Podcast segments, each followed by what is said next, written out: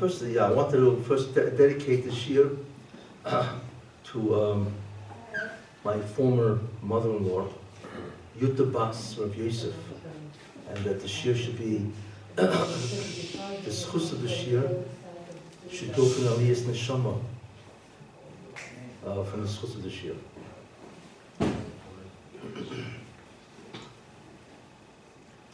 What I'd like to talk about tonight is uh, something which is, um, I feel, very fascinating. Because there is an entire theoretical structure to Tu B'Shvat. What is Tu B'Shvat? And it has an entire understanding of Tu B'Shvat, which is, a, it's called a theoretical structure. But there are certain events which have happened in Shvat. Last week, the week before, after Rosh Chodesh Shvat, which is um, uh, outstanding in terms of the whole concept of a messianic process. And what I did, I decided to do, is I would combine those two events with Tu B'Shvat. So you can actually, what Tu B'Shvat is, theoretically, and what its manifestation is in terms of that it's literally happening in front of us. That's what I want to do tonight. The two events that I refer to is the uh, incredible event of Mike Pence, the Vice President of the United States, giving a shiur, a shiur, speaking in front of the Knesset, you know. Uh, but it, that has enormous repercussions, which, you know, it, it, it, as you, you know, it was an incredible speech. But what's more incredible is the meaning in terms of the messianic process. The second thing I want to speak about is also an event that happened after Rosh Chodesh Shvat, and that is Netanyahu's visit, Bibi Netanyahu's visit to India. And I want to deal with who is India? What is India? And what, why was the reception that he received such an incredible reception? That's what I want to talk about also. So I have this three-part, uh, se- uh, three-part uh, sections. Like I said, you know, uh, and I, I'm hoping it'll give you a really a great picture of the meaning of Tu and how it's literally happening in front of our eyes. Anyway, that's that's uh, what I'm about. What I'm going to speak. So, if you came to hear about Tu you'll get that.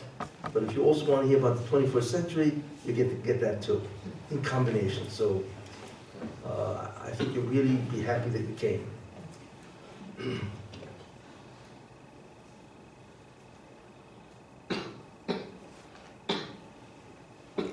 Mike Pence was the Vice President of the United States, of course, you know. Uh, he gave, in really, in many ways, uh, an astounding uh, speech to the Knesset. And uh, just, just based on its own idea, the speech itself, it was remarkable. You know, for a man of his stature, Vice President of the United States, you know, to talk the way he did about Jews, about Israel, about the history of the Jews, it's just remarkable to hear that because it's never been heard before, especially by the United States. You know, uh, and if you compare the previous presidents, it, it- you know, they, they, they cannot even rise uh, an iota to what Pence said. But what Pence said is even more remarkable because in many ways uh, it is a tremendous uh, um, progression of the whole concept of the 21st century, which uh, what I talked about uh, two weeks ago. So in many ways, this is a, uh, an add-on, addendum to that shiur. Uh,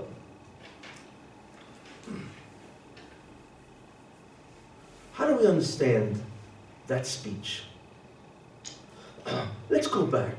And I, I've spoken about this, but I need to say these things again because they're critical to give you a framework again to understand. The Torah uh, we know that the, the, what the Torah says is the concept of a man called Esav. Now there's a brother Yaakov, of course, Yaakov Avinu. Esav is his brother, and we know what's interesting about all of that is that Esav really had a job. Actually, what I really, uh, I, I brought the speech with me, believe it or not, because I am going to comment on it. Uh, but what is incredible about this speech, and I really wanted to say that first, is the last thing that he said.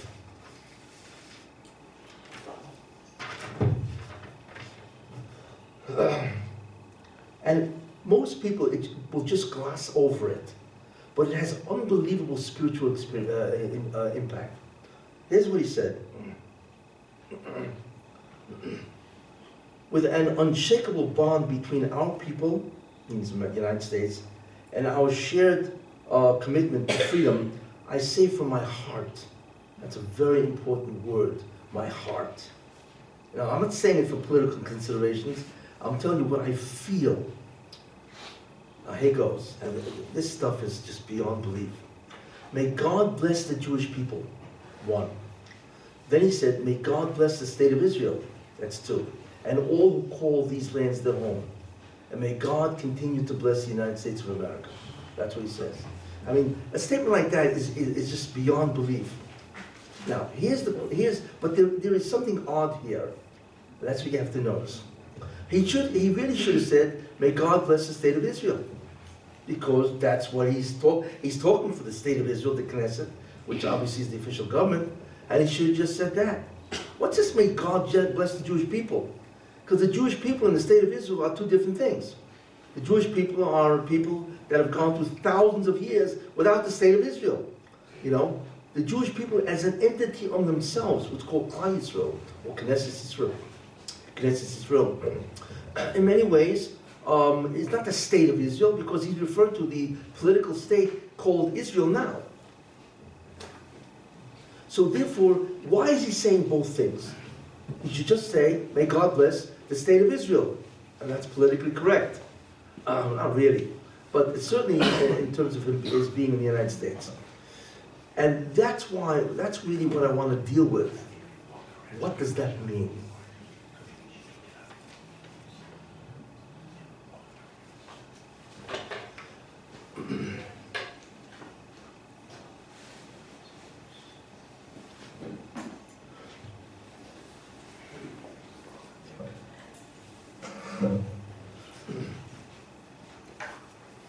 Adam Rishon, the first man, he has a job to do. What is the job of Adam Rishon? He has to bring God back into the world. We know that thing is called Tikkun. Adam Rishon, although he's not Jewish, is called a Masaken, or in Hebrew, Mataken. He rectifies and corrects creation. He's the first guy to have that job because he was not Jewish, because the original intent of God was not to give it to Jews. He wanted all mankind to be part of the tikkun process. Tikkun means rectification, correction, restoration, however you want to understand it. That's what tikkun means, right? So Adam Rishon is the first Misakin, Ashkenazi pronunciation. That's who he is. Okay. And that's what God wanted. But Adam failed.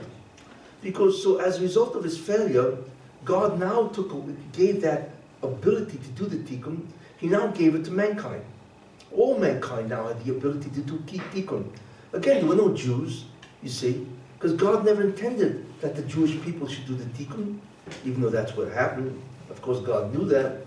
But his intent was that all mankind should do the tikkun. And therefore, it passes from Adam, it passes now to, uh, to all mankind. Now, somebody who has the ability to do tikkun is called the Israel. That's what Israel really is. Israel refers not to a nation.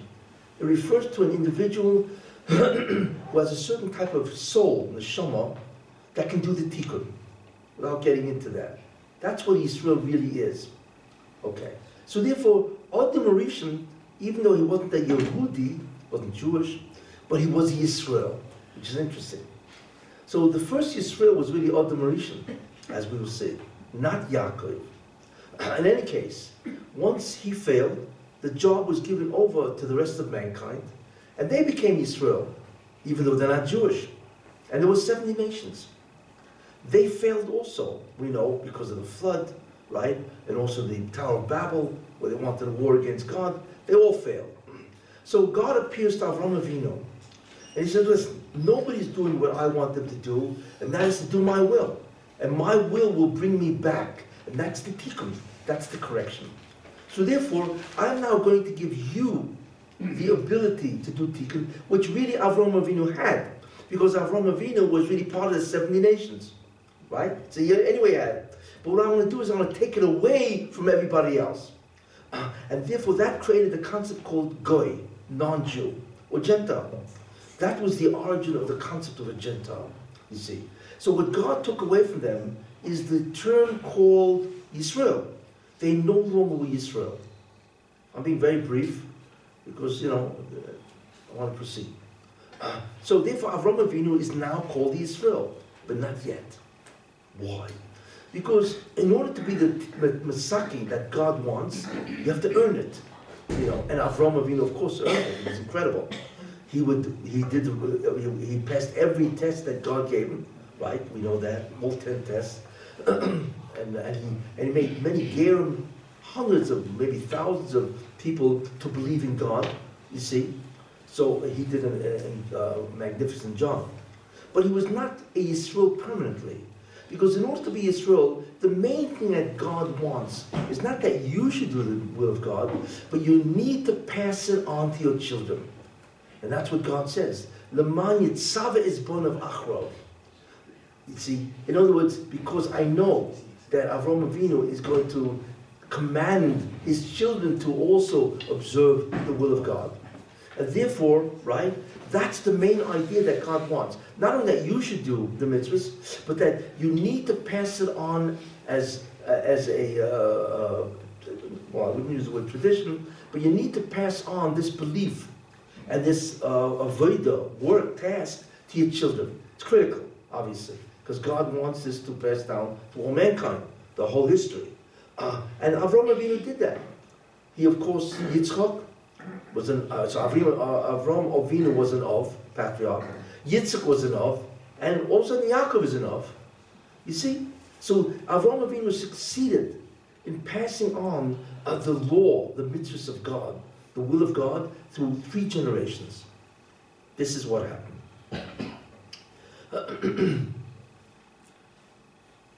In fact, we find that if you if you recall in when we say hoidu, when we say hoidu in the morning by chakras, there's a very interesting verse pasuk, which says which says says Ashikoras is Avraham, who made a covenant with Abraham, ushvu also Yitzchak, and he and he maintained his oath, which he promised Avraham Avinu about his children to Yitzchak, vayamideo liyakov and he established it with Yaakov. You see. That, therefore, what we see is therefore that it requires the passage of the mitzvahs of God, whatever, for three generations. And then, if the third generation also observes the mitzvah of God, then that third generation, Yaakov, he will now become a permanent Israel. So this is a very important concept to know.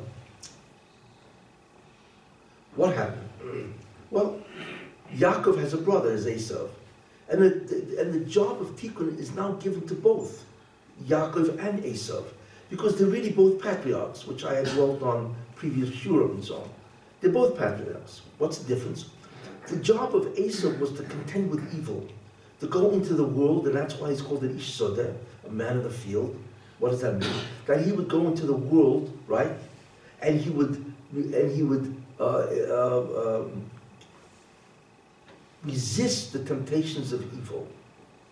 And therefore, he would subdue evil. That's what he would do. That was his job.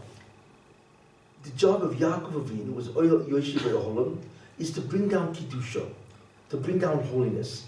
So one has to contend with evil, right? And the other one has to bring down holiness. In the language of the Ramchal, the job of Esav would be Kfir Surah, to subdue evil, Tachas Kiddusha, underneath holiness. That's his job. And the job of Yaakov would be what's called Hispashtus Kedusha, to expand the concept of holiness. This is what would happen. And that was the original intent. However, we know that, of course, Esav failed. He was a patriarch that failed, which is devastating and enormously catastrophic for the entire universe. Because the neshama of an Ov, the power of a person who has the soul of a patriarch, is enormous he's connected to so many different places in the spiritual realms. And if he sins, then he could destroy an enormous amount of places. And if he succeeds, then he brings down the light in those spiritual domains down to the earth. And that's the whole process of tikkun. Now, Esav failed, that we know. So if that's the case, there's now a problem. What is the problem? The problem is somebody has to take over the job of Esau. Because there are four patriarchs, Yaakov and Esau. Esau fails, but who's going to do his job? The job has to be done. This concept of, of, of subduing evil must be picked up by somebody, you see. Who picked it up? So the answer is Yaakov Avinu. He went piggyback. Other words, not only had his own job of bringing down holiness, he now had another job, which is the job of Esau. It's called a fill-in, right? To also subdue evil. And that is why after Yitzchak gave the blessings to Yaakov, we know that, he was 63 years old, okay? Therefore, what he was really giving him the blessings was the blessings of the job of Esau. So now Yaakov, because he received those blessings, and he now took over that uh, task of Esau, he now had to go, he now had to go from his beis medrash, so to speak, right? He had to go into the world, and therefore he had to go to Lovin, the house of Lovin, and there was plenty of evil in that place. And besides, Choron, he really had gone to the whole world because he took over the job of Esau.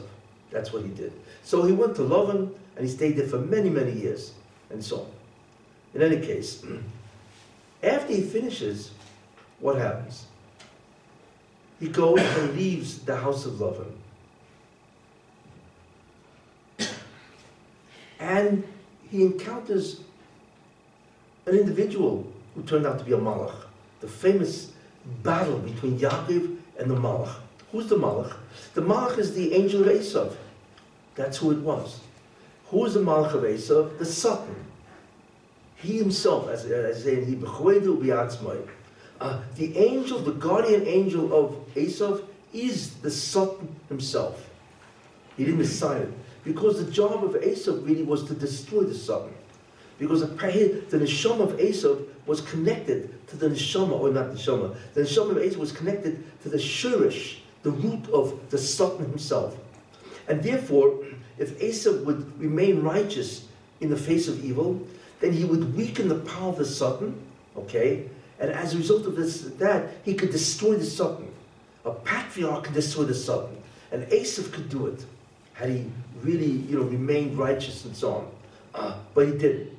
So now Yaakov encounters a man, Vayaovik Ish Imoy, and he encounters a man. Who's this man? It's a Satan. Question is, why is it called a man? Why is a Satan called a man?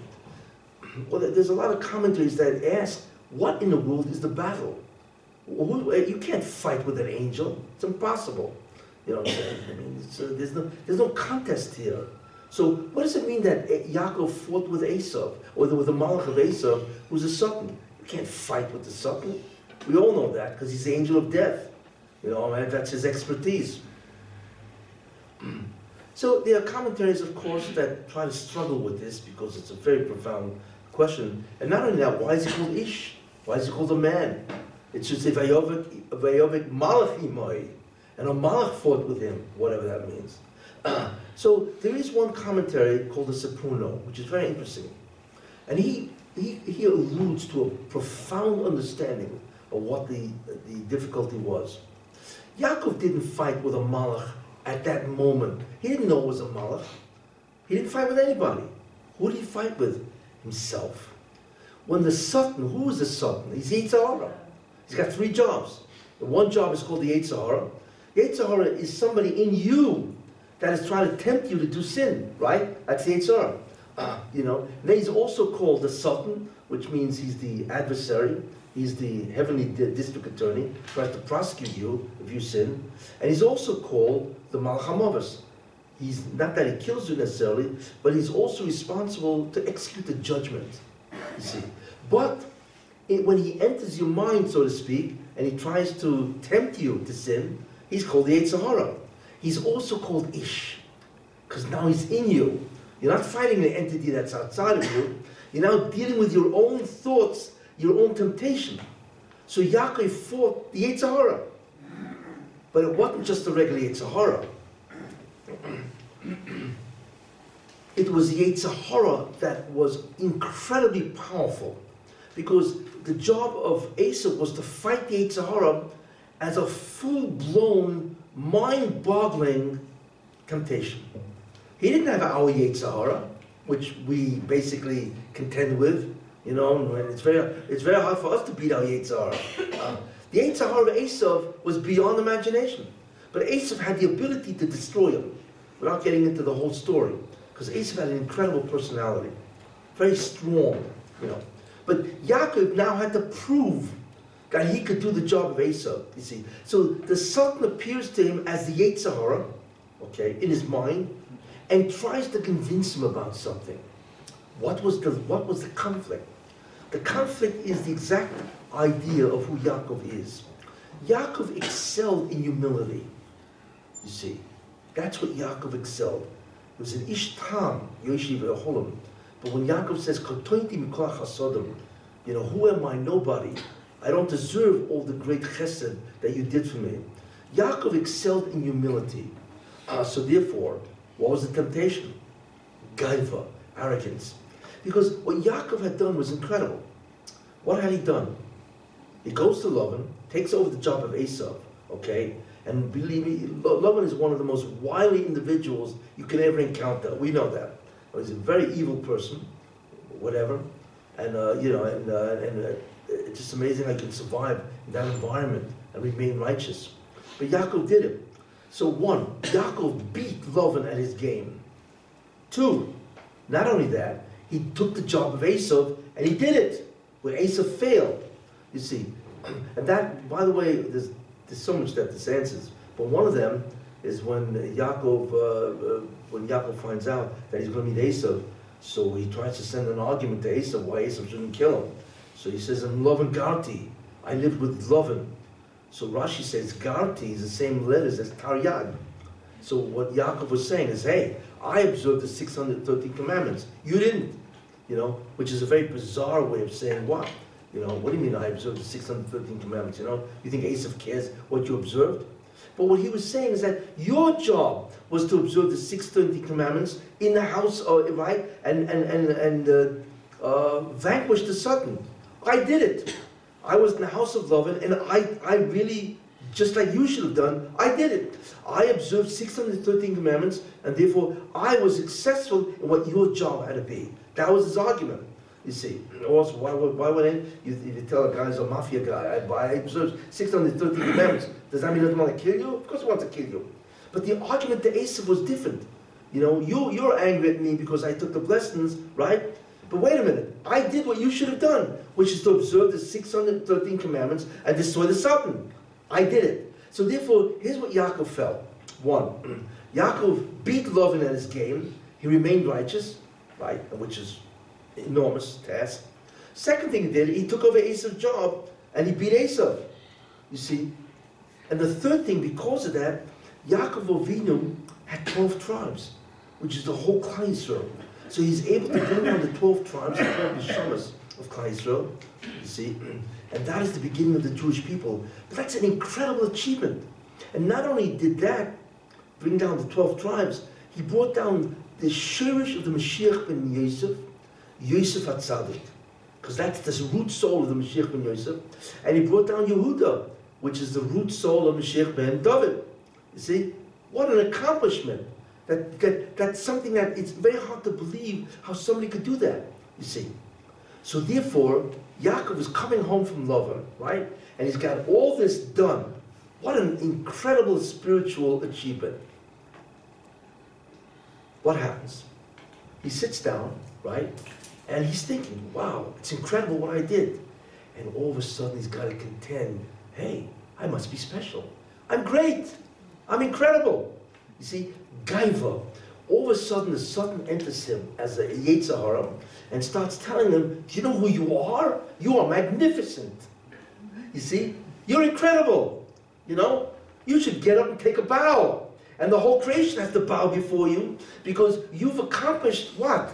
You've accomplished the purpose of creation. You brought the Jewish people into existence. So imagine Yaakov is sitting there, he's got to fight his temptation to be about Gaiva. That's Vayaovet Ishimoy. But of course, the one who was prompting him to do that is the Sultan himself, you see. Because the Sultan is trying to destroy him, you see. So he's hoping that he'll fail, that Yaakov will say, you know, right, you know, true, I'm a magnificent guy. I'm incredible. I'm God's gift to the world. You see? And that's gaiva. And you're not supposed to think that way. The way you are supposed to think is how great I'm, I'm so happy that I was able to make God happy. I'm a nobody, like Moshe Rabbeinu says in last week's parsha. What am I? Nothing. That's what a person, a tzaddik has to think that way. I'm a nobody. But how, how great I feel for doing the, the, the work of God, the Ratzon HaBorei, the will of God, right? And bringing what's called a tremendous nachas ruach, a tremendous feeling of satisfaction to God. That's the whole purpose. That's the real avodah. Instead, what he's thinking at, I'm incredible, I'm magnificent. You see, wrong thought. You see, and this was the moment that he really had to fight the Sultan by himself. And he's doing it all night long, you see. And then all of a sudden, as the day enters, guess what? The Sultan pops out of his mind, so to speak, however it works, and all of a sudden, there he is. He's an angel.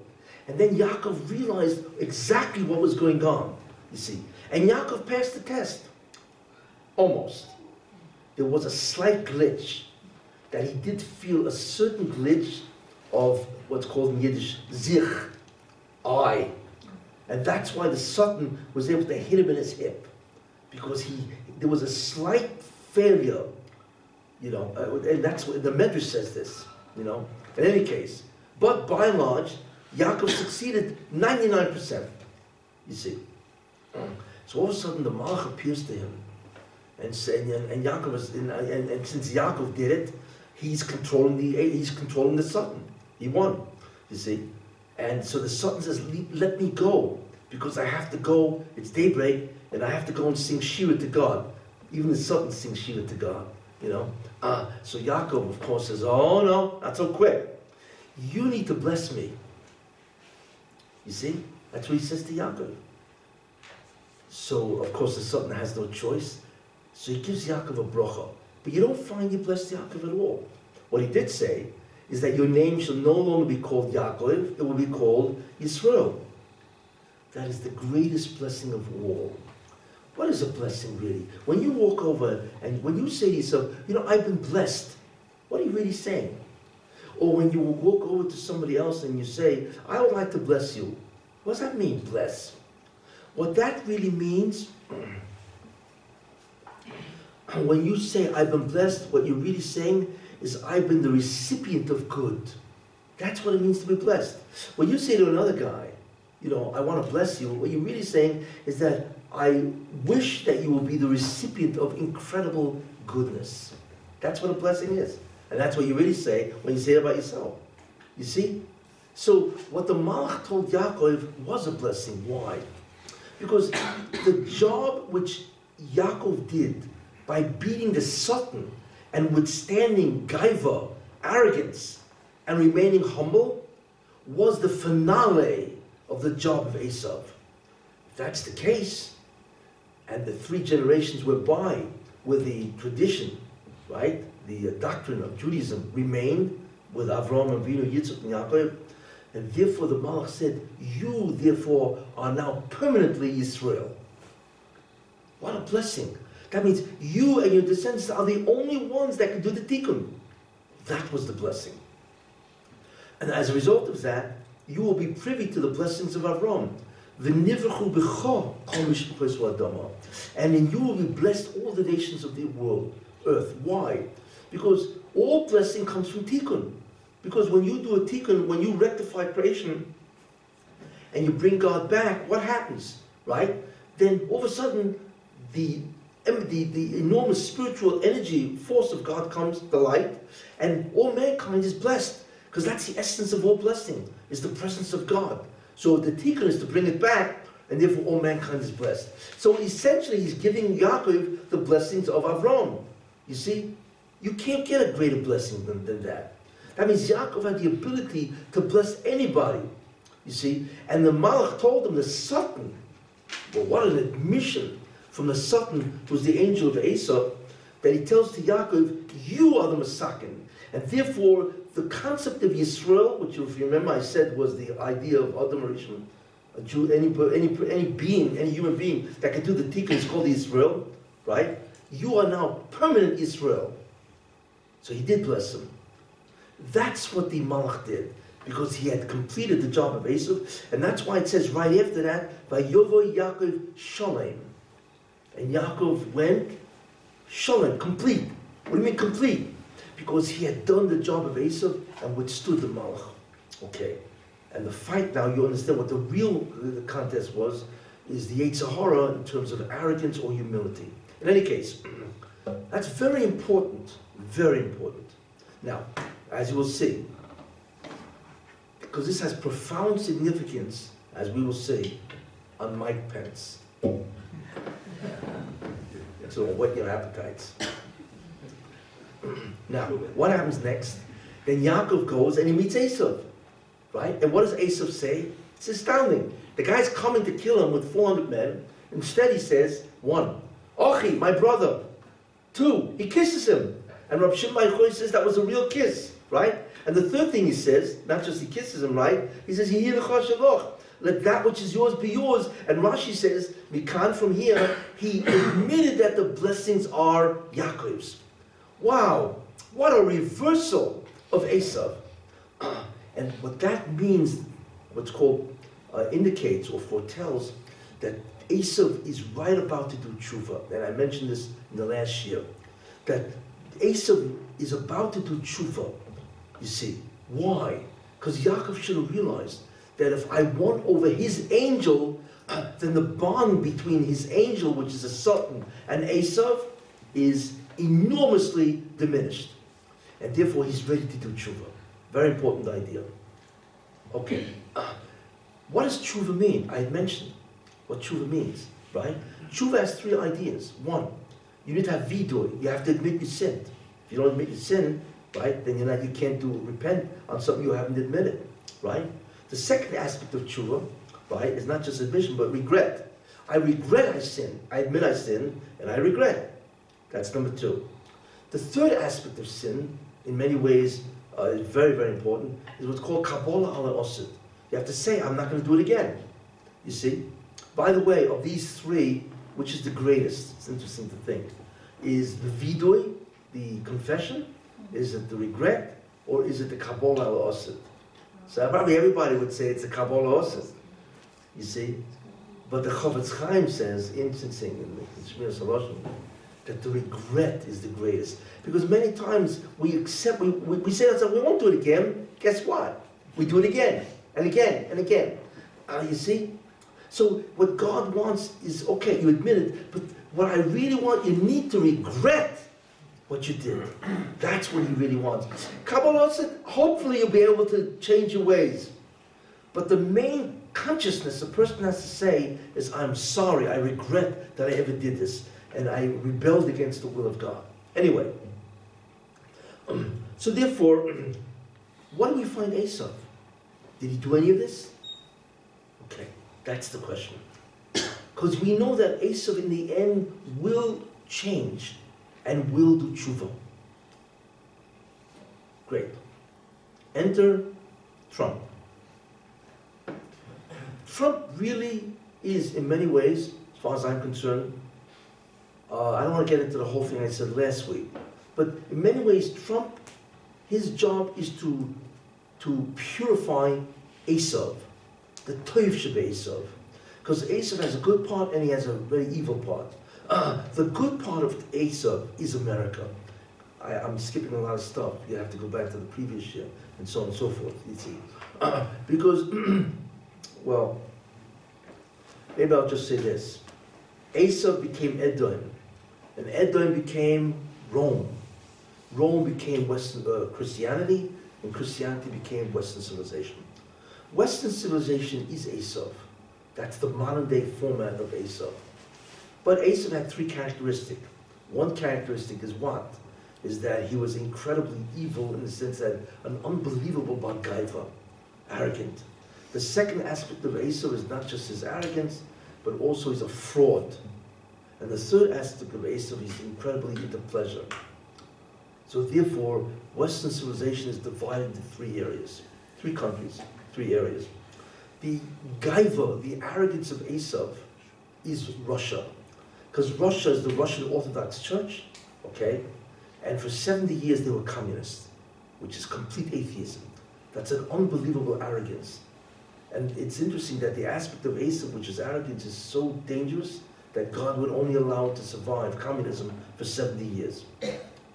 The second aspect of Esav, which is a fraud, is an impostor, is Europe. Because Europe is an impostor. You know, they preach peace and love and all that.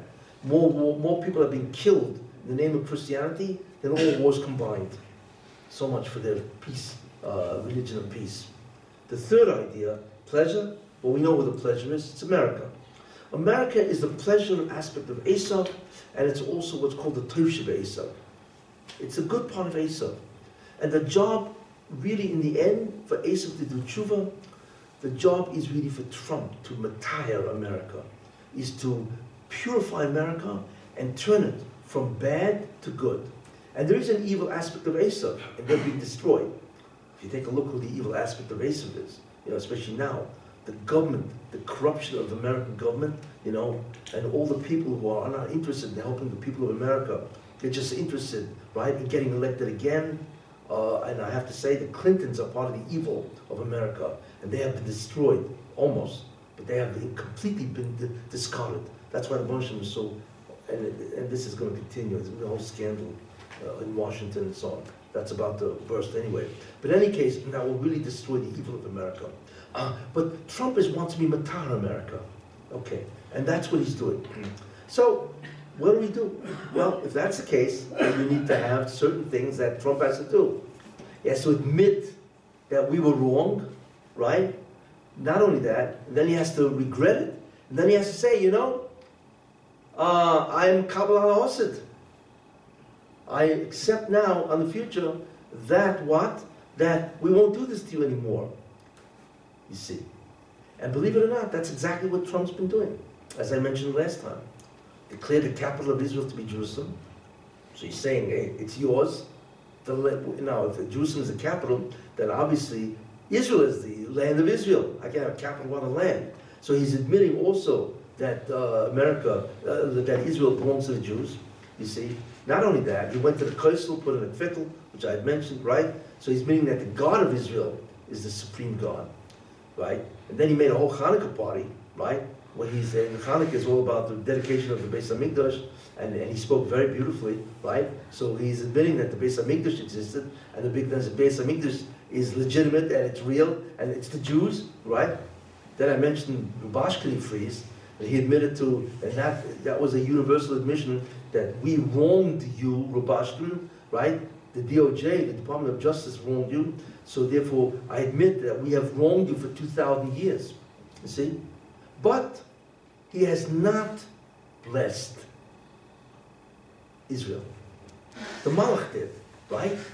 The Malach of Esav has blessed the Jewish people, didn't? Oh, Yaakov Avinu, and therefore, we now come to, to Pence. Pence has finalized, in many ways, the tshuva of, of, of Edom. And, th- and that, that's the incredible thing that Pence has done. In other words, what, what they are doing, what Trump and Pence is reiterating that, is they are changing, as I had mentioned, the job of Esav, which originally was Yahweh to serve Yaakov and became Yahweh to oppress Yaakov, they are now reversing the Yahweh to oppress Yaakov back into Yahweh, where they are going to uh, where they, they are going to serve Yaakov. And this is really what's happening. And therefore, what I just want to do is just just read a little of his speech, because it's astounding.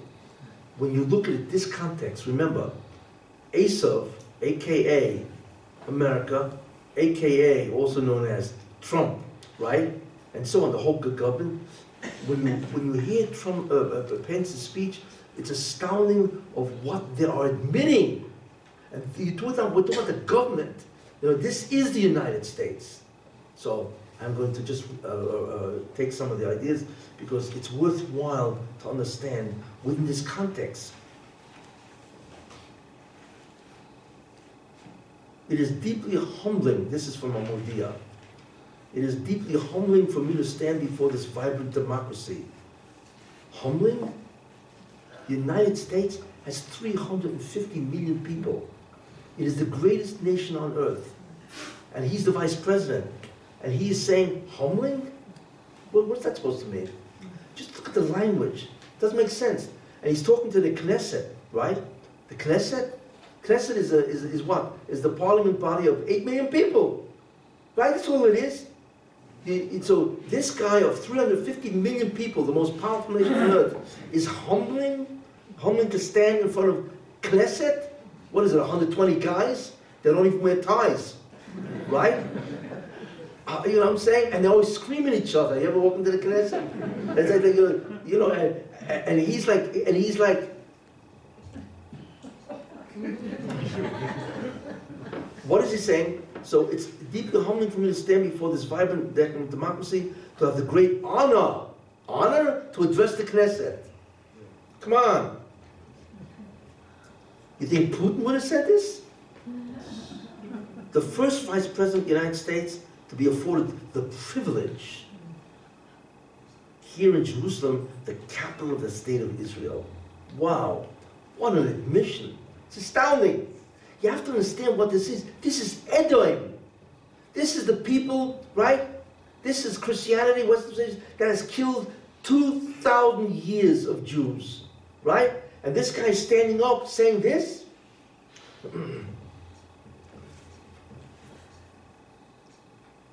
and I bring greetings from a leader who has done more to bring our two great countries closer together. Great countries? Israel is a great country compared to the United States? It, like, what is he saying? Uh, yes, because Israel is a great country. Not because of the fact that it's a leader in many ways. He didn't understand that. It's a great country because the entire creation stands on the back of the Jews, because they are the Messiah. He's prophesying without knowing that he's prophesying. That's really what's happening here. And it's going to be continuous um, closer together than any president in the past 70 years. The 45th president of the United States, America, President Donald Trump. Okay. Then thanks to the president's leadership, the alliance between our countries, two countries, have never been stronger, and the friendship between our people has never been deeper. Now he says, and I'm here to convey a simple message from the heart, very important word, of the American people. America stands with Israel. What has he just done? I don't know if you realize that. But by saying from the heart, that means it's emes, what I'm saying. It's not a political strategy to look good in front of the Knesset. You know, it's emes ledova. And not only that, from the heart of the American people. In other words, it's not just me. It's the American people, which means that the Tahara is on the entire America, not just on me. It's not I that only regret, it's all America that regrets what we did. And therefore, what he has done unwillingly is include the American people in the assisting the Jewish people to do the tikkun, so the entire America will be rewarded.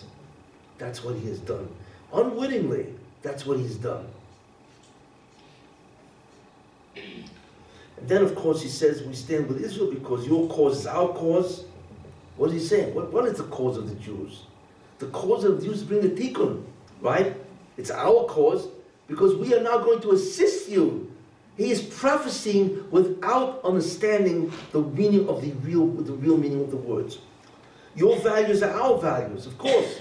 Because what's the value of the Jew? To do the will of God. And that's our value.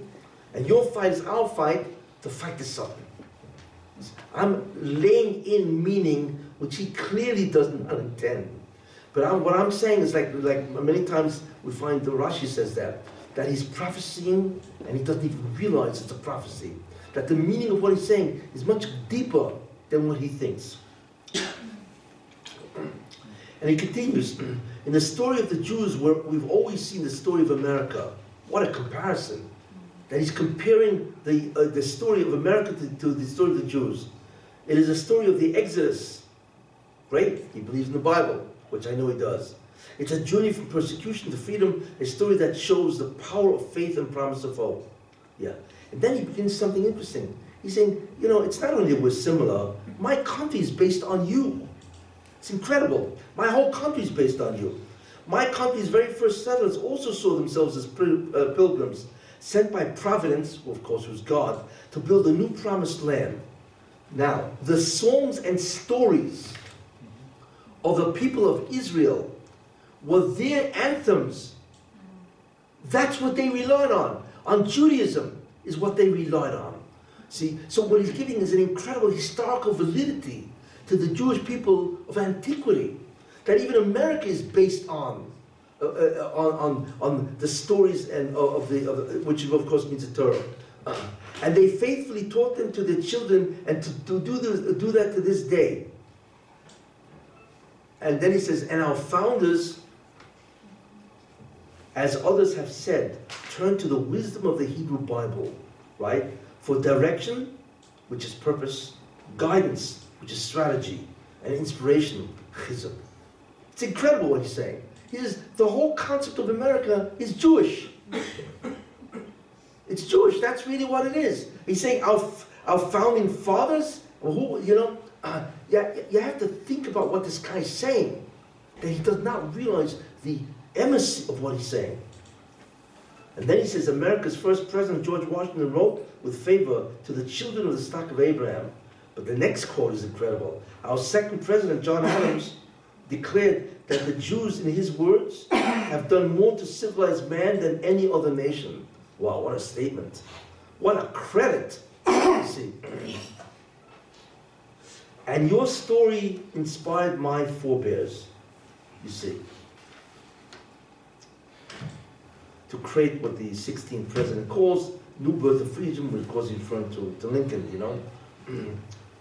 And down through the generations, the American people became fierce advocates of the Jewish people's aspiration to return to the land of their your forefathers. What does Abbas say? Israel's not yours, right? Arafat said there was no such thing as a temple. Uh, and he's saying, you're forth to the land of your forefathers. Of course it was yours. There's no denial. He, every statement he said is a rebuttal of what the Arabs have been saying.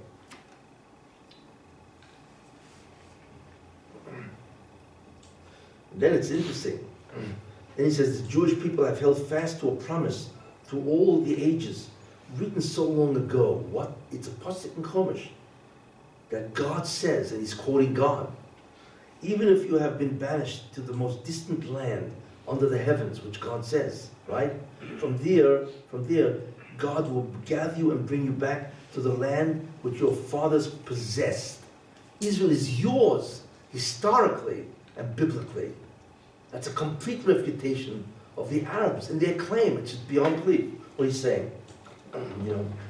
And by the way, uh, he says, and then, then he goes something, he says something which I think he got a standing ovation for, you know. He said that um, as the state of Israel celebrates the 70th, 70th anniversary of its birth. By the way, this is the 70th year that it was declared a nation, you know. And then he said something which I think knocked everybody out.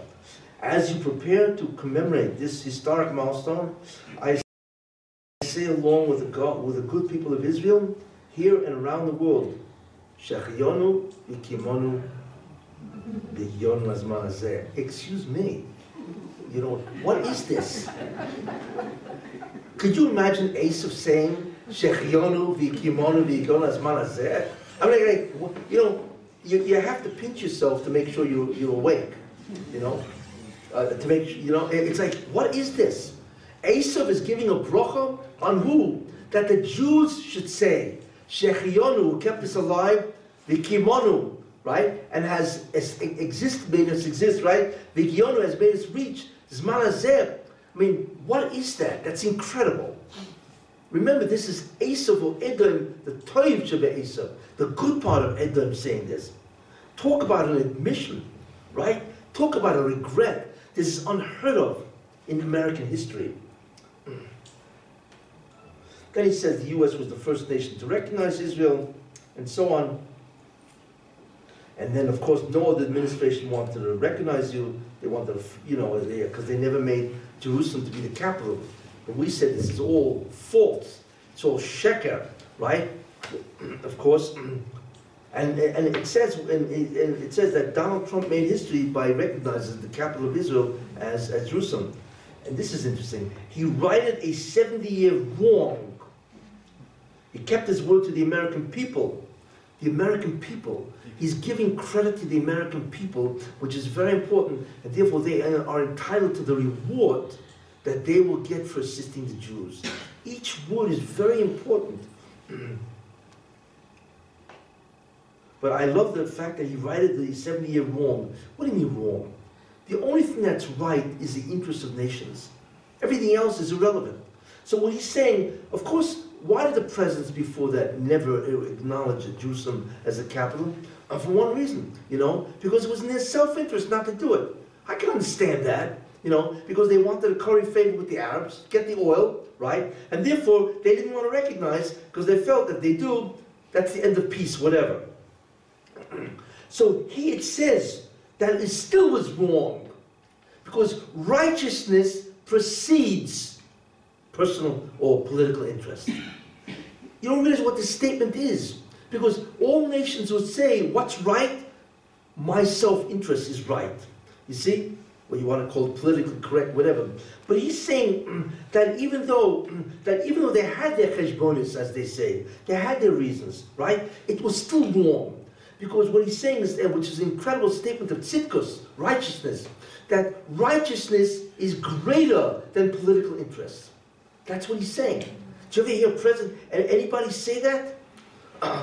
You, have to, you know, you have to read this and understand what this man is saying. then, of course, he says, the Jewish people's unbreakable bond to the sacred Trinity reaches back more than 3,000 years ago.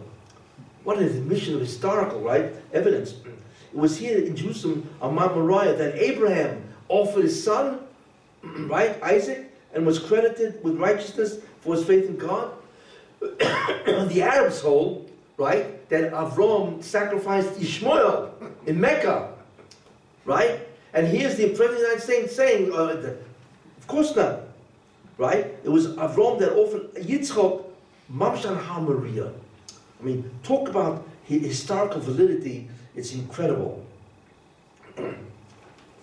this is also, our president made a decision, in his words, in the best interest of the United States not in the best interest of who?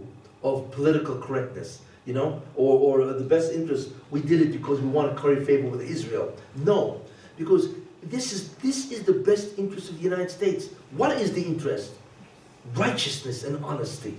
That's what he's saying, because that was the interest. What are the interests? In fact, it's almost incredible that he even did it, because he knew that if he recognizes Israel, uh, Jerusalem as the capital, what's going to happen? Then the Arab, Abbas is going to, of course, walk out. So really what he did is the truth won over the fear that he won't be able to make peace with Abbas. Uh.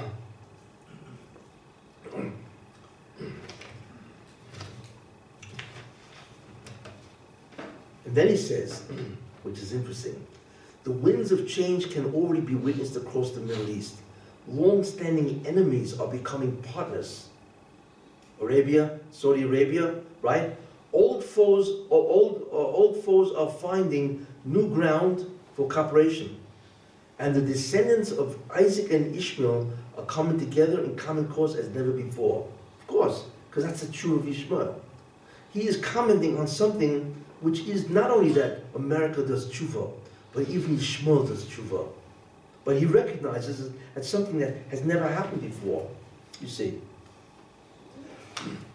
Then he mentions nearly 4,000 years ago, a man left his home in Ur of the Chaldees, Avram, right, to travel here to Israel, and so on. And, uh, and he mentions he, uh, he had no crown and so on.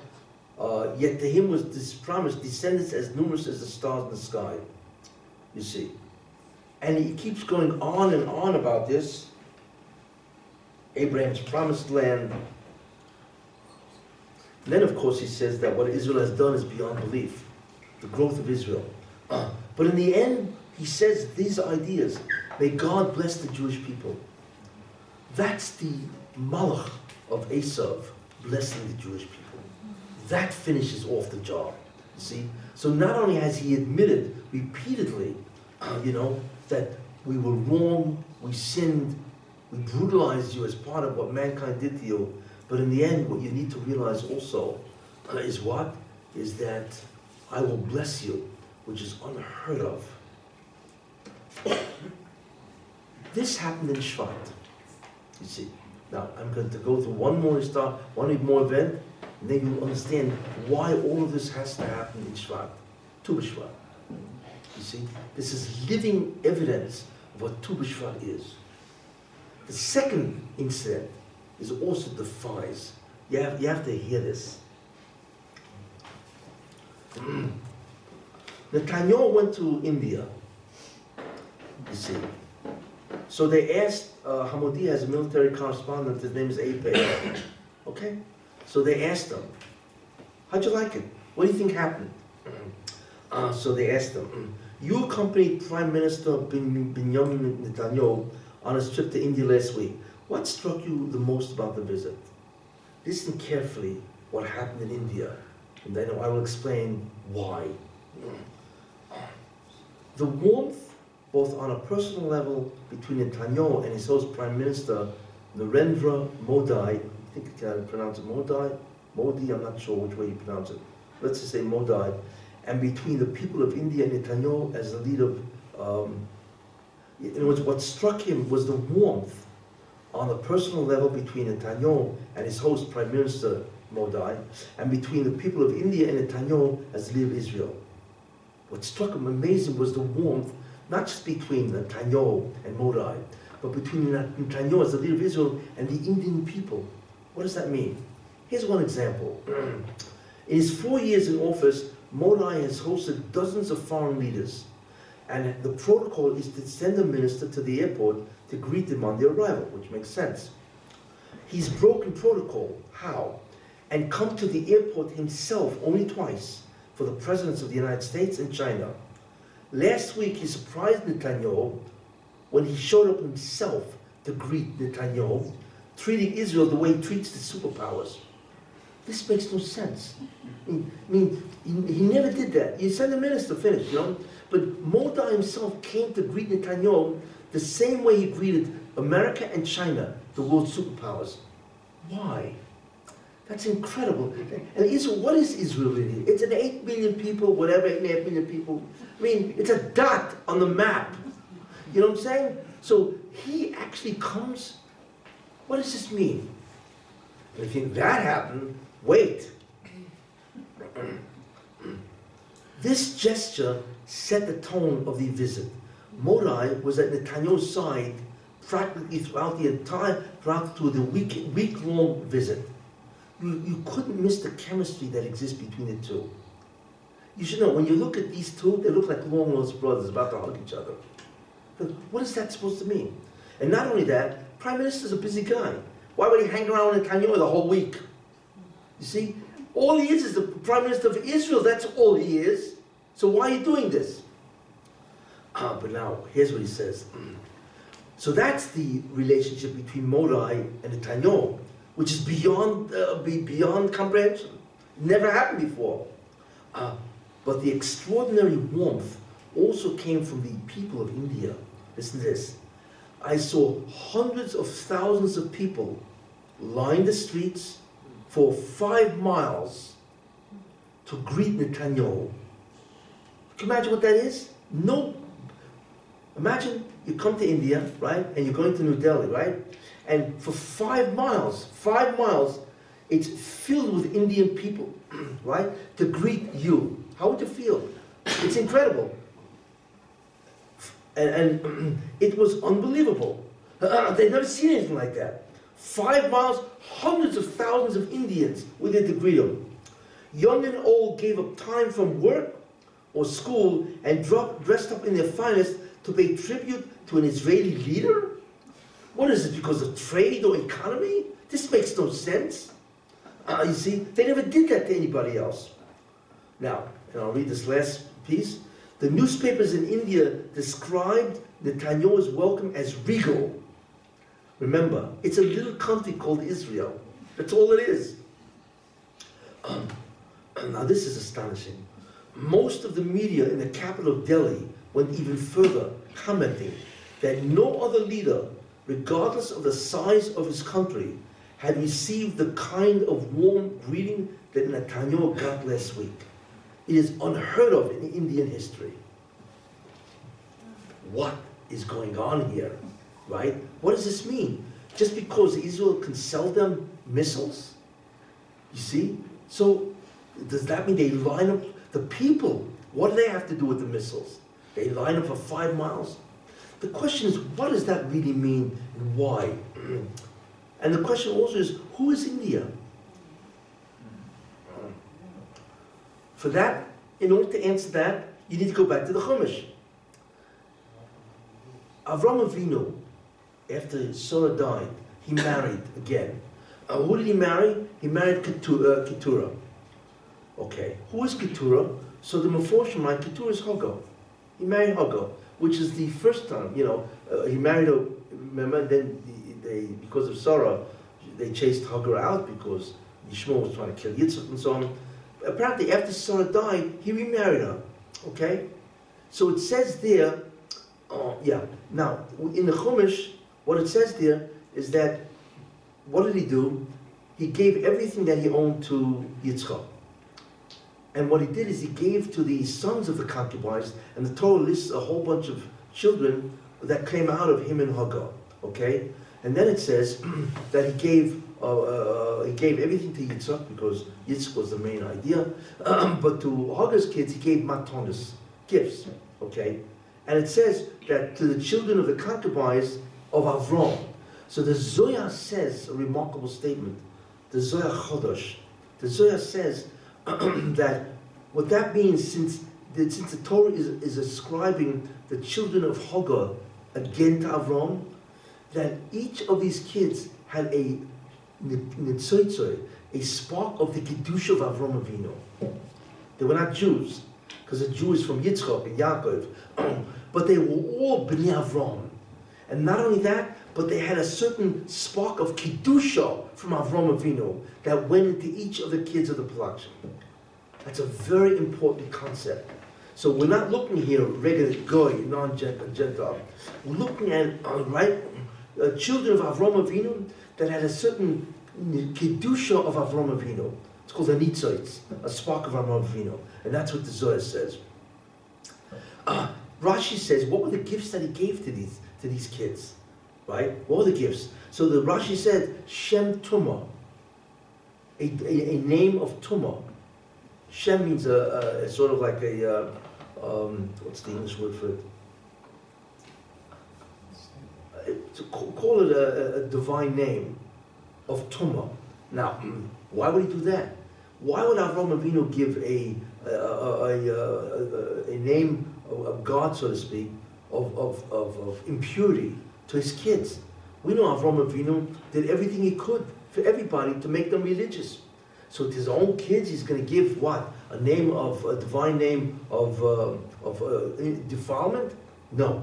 What he gave them was a Shem Tumah that protected them from Tumah. There are divine names that when you meditate on will protect you from defilement. That's what he gave them. But what's interesting is when you do that, you need to meditate. He taught them the science of meditation. And since the whole concept, what he gave them was divine names of Tumah, clearly he taught them the whole theoretical structure of spirituality, because that's what divine name of Tumah means. So it comes out that these kids of his, right, that they had, they had an incredible spiritual inheritance from Avram Avinu, and the way they could protect themselves from, uh, from, from Tumah. Why? Because he knew he was going to send them out, which he did, which I will bring down, he knew that they could be influenced by Avodah Zarah, and the way to protect themselves was through a divine name that they can meditate on and, and protect themselves. But what you see is that these kids had what? They had an incredible grounding in spirituality, because we're talking about a mechanism to prevent themselves from being, uh, you know, uh, Avodah Zarah, you see? And the whole concept of meditation. Then it says in the Torah, right, that he sent them out. He sent them the direction of east to the land of the east. How far is that? So we know they went east of Israel, because Avram was in Israel. How far is that? Uh, and for that, we have to look in the Zohar, where it says Rabbi Aibu. When Rabbi Aibu went out, he went eastward, and he encountered the children of Avram 2,000 years later, the descendants of Avram Avinu from Hagar, the Bnei Hagar, or the Bnei Keturah. He encountered them. See? But he noticed, he said, and he saw that they still had the teachings of Avram, but the problem is, is that they integrated it with Avodah Zarah. That was the problem, you see. What land, the far, which is very far, because it doesn't say just the east, but it went far east, really, you know, very far eastward. What land is that? That's India. What happened is that they settled in India you see. And in many ways, they took over the culture of, of India because they had the chachma, the wisdom of Avram Avinu. Did you ever notice what the, what, what the religions of India are? There's Hinduism and so on. In many ways, the, the religions of India are very spiritual. They're filled with Avodah Zarah. But it's very spiritual. In fact, India is on a much higher level of spirituality than Christianity if you think about that. The concept of if you ever, if you ever get involved in these disciplines of yoga, it's about meditation, it's about knowing the soul and disconnecting the soul from the physical world. In many ways, it's you know, of course, it's there's, of course, it's it's not Judaism, but there's very astonishing parallels between the Indian way of understanding the world, reality, and Judaism. They're very much into what's called the soul and how the, the, soul, the soul goes through an illusion called Maya. And the soul, which is Atman, has to set it, spread, separate itself from that, right? And they do this through meditation. Uh, the avoider of those Indians into this is spiritual. You see, but of course, it's, it's, it's complete distortion of the spirituality. But this is Avram Avinu, you see. So what does it come out? It comes out an incredible concept that India is Bnei Avram. The Indians are Bnei Avram. They are the children that came out from Hagar, you see, with the spiritual inheritance of what they have. Uh, and therefore, the amazing thing is that now you look at what happened in Netanyahu. The tshuva, God is bringing back the Bnei Avram, the children of Abraham. One, He's bringing back Esav, Edom, you see, and that's Trump. He's bringing back Ishmael, and that's Saudi Arabia. But what's astonishing is he bringing back the Bnei Keturah. And therefore, the Indians sense that, that they have a tremendous affinity, you see, with the Jewish people. And therefore, how, you cannot explain the behavior of Modi. It's almost like they're brothers. And the truth is, when you really think about that, the Bnei Avram, right, that the Bnei Keturah, Avram Avinu was a, uh, Bnei Keturah what is a half brother to, to Yitzchak. Same father, different mother. Uh, so I believe what's happening is astonishing. Is that the Indians, for whatever reason, the Bershom is waking them up. Uh, and see, and what he's doing is that they all of a sudden have this incredible uh, feeling about Jewish people you see. And it's not just Modi with Netanyahu, it's Indian people. Why else would they line up for five miles? Would they have nothing to do with Israel, really. To do what?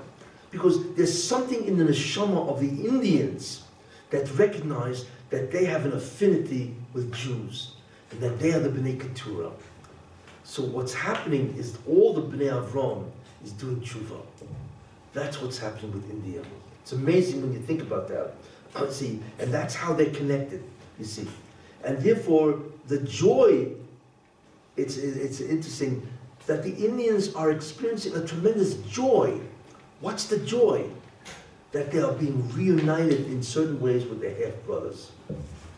I believe that's what's happening.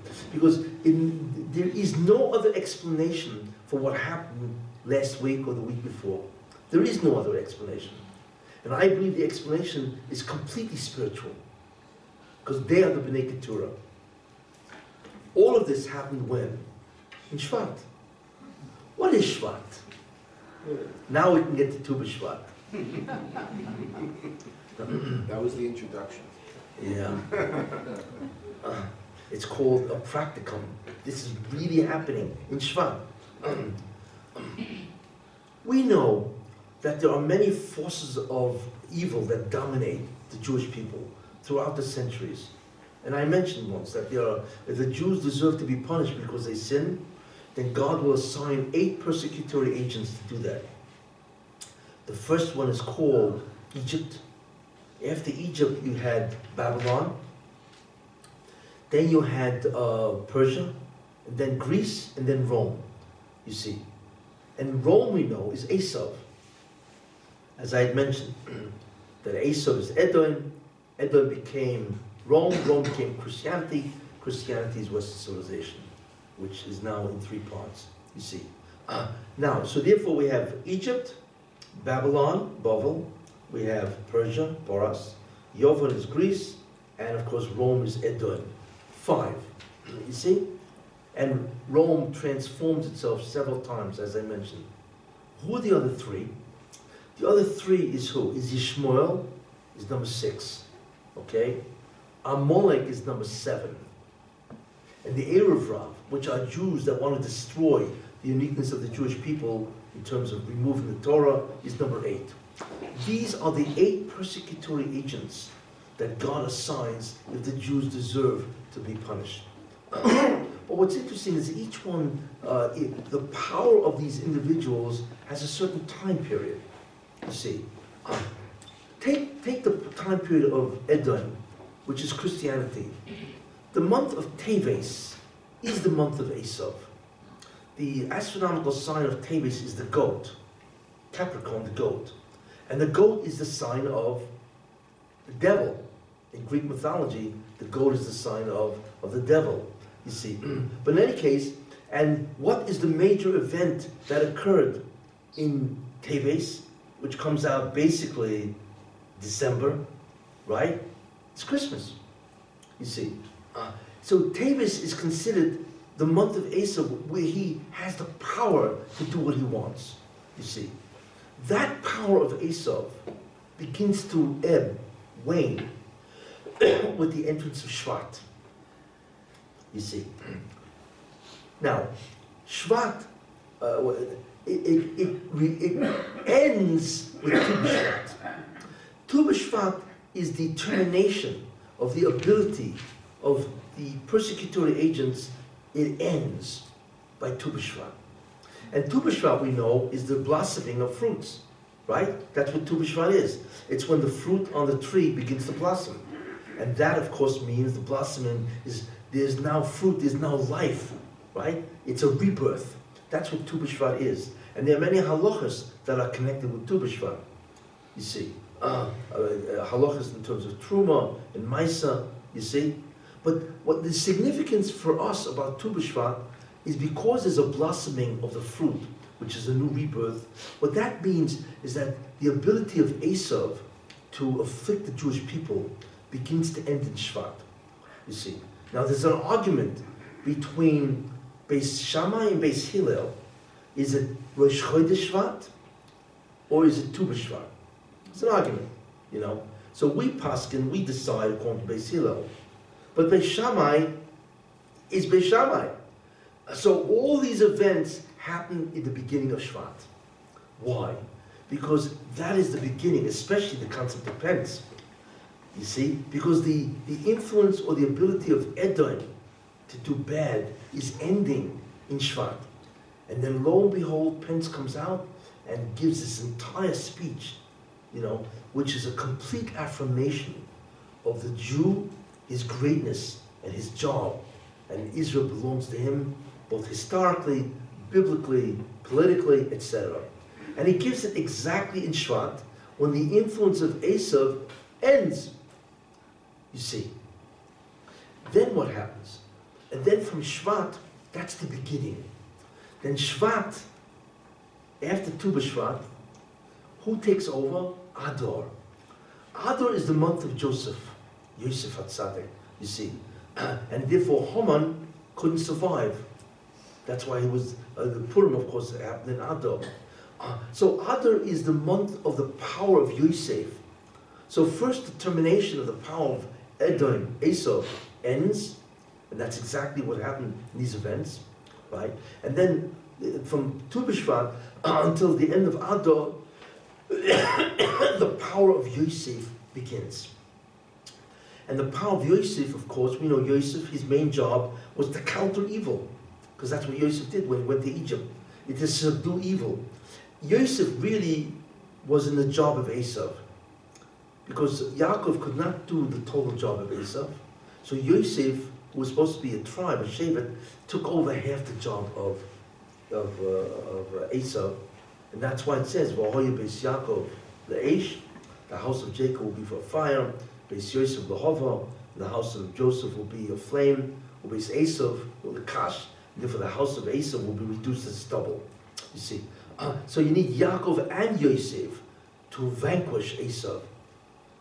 So therefore, Shvat is the termination of the power, the spiritual power of Esau to afflict the Jews. And that's really what happened with Pence, right? The second thing is Yosef begins to take over, over, and that's why Purim happened in Adar, because the power of Yosef was to destroy Amalek. You see, so we are now entering a time period when the acceleration of the messianic process is going to get faster. You see, not only that, and then you enter Nisan, right? Nisan is the redemption. So the concept of redemption means that it's not, it's no longer the, the concept of removing evil, right? Or pollution or contamination. Nisan is the month of redemption, which is the entry, which is the real termination of evil, and it's the entry of Kedusha, holiness. And that goes on until Iyar and then Sivan, which is Matan Torah. So what is amazing is that that's what Tu B'Shvat really is. And that's why we celebrate Tu B'Shvat. Because it is the end or the termination of evil forces against uh, the Jewish people. You see, because everything has a time period. Even evil has a time period. You see. And I feel that these incredible events have happened because we are in Shvat. So that is tremendous news for the Jewish people.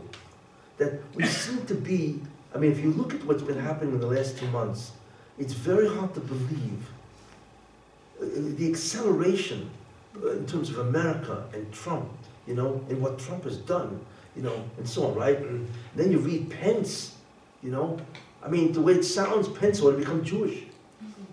The way he's spoken about Jews, it's almost like he's wishing he was Jewish you see. And of course, we know he's an evangelical Christian, uh, and so on. But um, these events are happening with rapid fire succession. And most people, like, what's happening and why? And the idea to that is because, as I said, we are very rapidly accelerating the messianic process. That's really what's happening. And as a result of that, we are seeing things which each individual thing in and of itself is incredible, is remarkable. But okay, maybe when you put them all together in the last, you know, year since Trump became president, you know, and especially in the last couple of months, it's very hard to believe that each event stands by itself. What God is doing is accelerating the process, but He's doing it so slowly that people don't realize what's happening. Like He's doing it under the eyes and nose of everybody. But if you look at each event, so you could say, well, maybe this event happened because it happened, you know, even though it never happened before. But when you add them up, just think about that, you know. Trump being president is a nes nigla, because everybody hated the man, which of course they still do. I explain that why, and so right. So from that time on, this is what's been happening. And I gave a shiur a long time ago two and a half years ago, the concept of the tetrad, I don't know if you remember that, the blood moon. You know, if you remember that. You guys remember that? I remember. And I, and I gave a shiur, it was uh, two and a half years ago. What is a tetrad? There's a thing called a blood moon. Uh, uh, blood moon, yeah. Blood moon is when the moon turns red. Not totally red, but it's like orange. Okay? That's a rare, very rare event. You see? But it happens. But when a blood moon occurs, and I said this, right? When it occurs four times in a row, and not only does it occur four times in a row, that's called a tetrad, four times, but it occurred, I think it was in the first year was 2014 or 15, it occurred, the moon, you know, the new moon, that's when it occurs, blood moon, right? Mm-hmm. It occurred the first night of Pesach, the second moon occurred, second blood moon occurred the first night of Sukkot, then the third blood moon occurred the next Pesach, and the fourth one occurred the next Sukkot. That means every Yontif had a blood moon, four times. Uh, that only occurs once in 500 years. Uh, the first time it occurred was 1992. What happened in 1992? Columbus set sail for America. Remember the Jews were expelled? But that, Fourteen. right? You said nineteen ninety. I said 1992? I think so, yeah. You know what I mean? It means I'm tired. Uh, why? And that's, you know, a redemption, beginning of redemption process. Why? Because the, the Jews were experiencing tremendous persecutions in Europe. So when he set sail in 1492, Columbus, right, for America, America accepted them. So that's the beginning of the end of the exile. And in 1492, there was a tetrad. And there was a, there was a redemptive process. The next one happened in 1948, State of Israel, right? The next one happened in 1967. What was that? Jerusalem, right? And the next one, the fourth one, happened two years ago. And I gave a shiur then, I said, this is the time, this time, because every time a tetrad happens on the Yom Tovim of Pesach, Sukkot, Pesach and Sukkot, that's the, it's not just that it happens, a blood moon happens, and that happens four times in a row, but it happens on Yom Tov. You see? And I said that this is also the sign that God is telling us, here comes the redemption. And lo and behold, right after that, Trump is elected, right? Jerusalem becomes the capital, right? Trump goes to the wall, goes puts a kvittel in, right? He frees Rubashkin, he stands up to the UN, takes away $285 million because of the fact that they're against Israel. You see? Now he wants to defund UNRWA, right? He's taking money, eh, $65 million away from Abbas. I mean, it's like, where, where are we? Are we in Alice in Wonderland? Like, where are we? This doesn't make sense. You know, you know, it's like, you know, if I ever see Trump, if I ever see him, I'm going to say, when are you going to become Jewish? I mean, what are you, you know, you're, you're doing exactly um, what really, and that's really what is. He's a messianic figure, which means that, and I mentioned that, he's a messianic figure for the Jewish people. You see? Of course, he's not the Mashiach because he's a guy, but he is a figure in Esav. You see, he's Esav, the reincarnation in certain, not of Esav, but of Antoninus. In any case, and that was the perfect relationship that Esav and, and Rebbe had, which I mentioned the last year. Uh, and that's what's happening. But it happened with the tetrad. And somebody just told me, and I, I haven't checked this out, that this Tu B'Shvat, and Tu B'Shvat is always a full moon, that the moon is going to go into what it does. The 31st of January. It's supposed to be what? It's On the fir- 31st of January. this Wednesday, this Wednesday. Which is Tu B'Shvat. Yeah, The following is supposed to happen to the moon. A blood moon, yeah. a large moon, a super moon. Super- Am I right? Yes. A super moon, because, because the moon is going to be closest. Then the next thing, A blue moon. a blue moon, and I think there's a fourth thing, Uh, Lunar eclipse. a lunar eclipse, yeah. That happens once, what, well, the last time it happened 180 years? 150 years. 150 years ago. And it's happening Tu B'Shvat. Remember, the sign of the Jew is the moon. All of these astounding events in one shot happening to the moon on Tu B'Shvat, which is the end of the shlita of the domination of Esav. Because Esav is doing tshuva, right? What's going to happen on Tu B'Shvat? See? We already see what's happening in the Tetrad that happened a couple of years ago.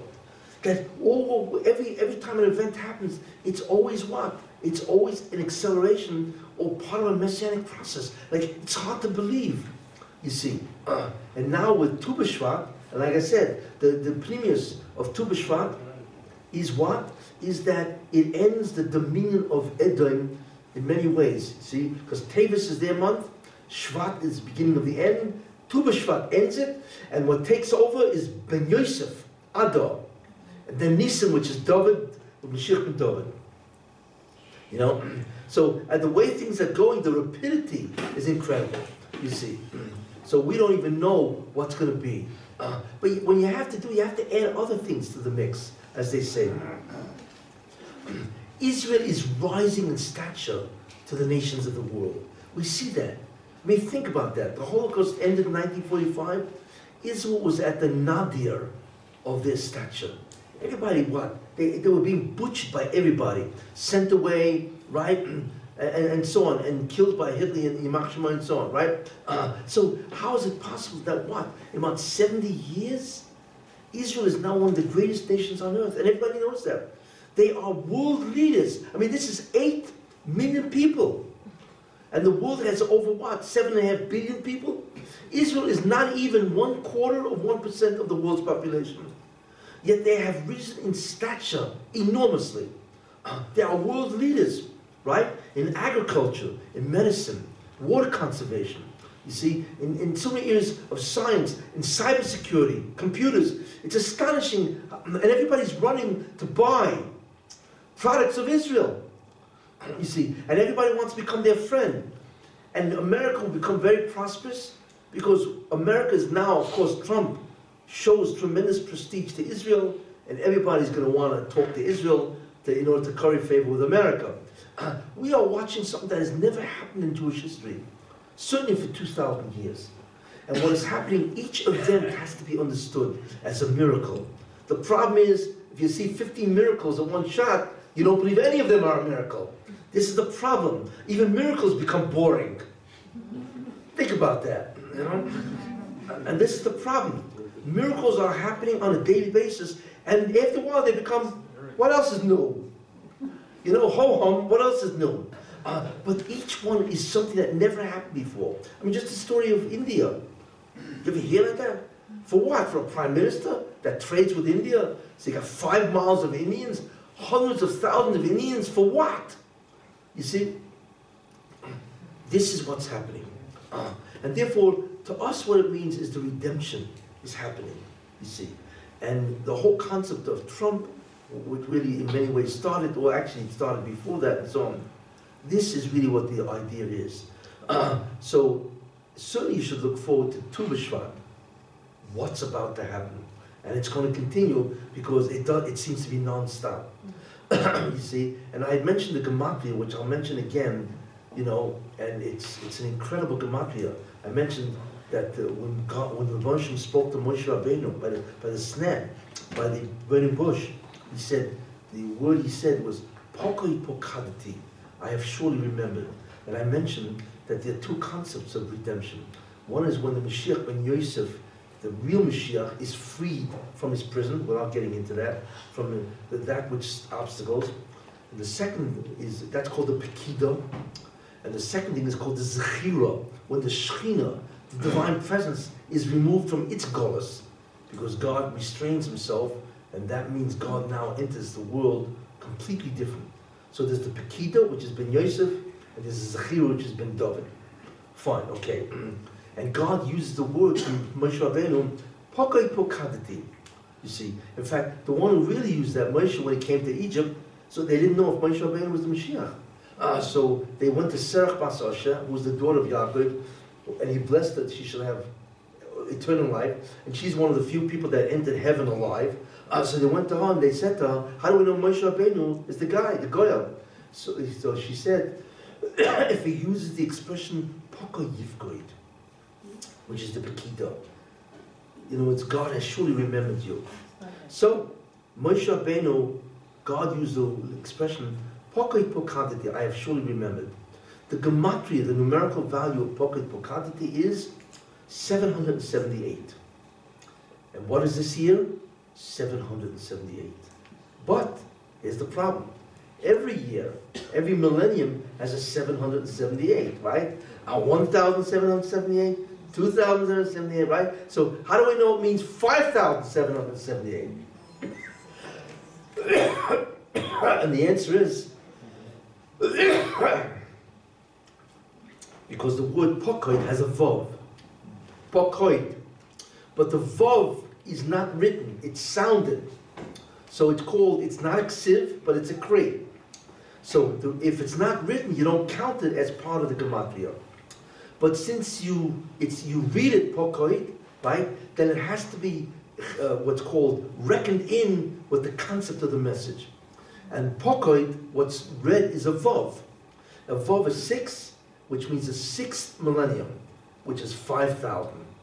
So the pokoid pokadati is five thousand seven hundred and seventy-eight. That's the exact gematria of that word which God used when He talked to Moshe Rabbeinu. Now, does that mean this is the year? Yes. I mean, just take a look at what's happening. You know, you know, if you're from Mississippi, you know what they say in Mississippi. Show me, Missouri. Show me, right? Show me. Uh, it's a non-stop redemption process that we can't. It doesn't even stop. You see. So let's hope that that gematria, and I, and it's really in many ways, you know, everybody's been trying to figure out when is Mashiach coming for thousands of years. There's always guys trying to figure out when's Mashiach coming, right?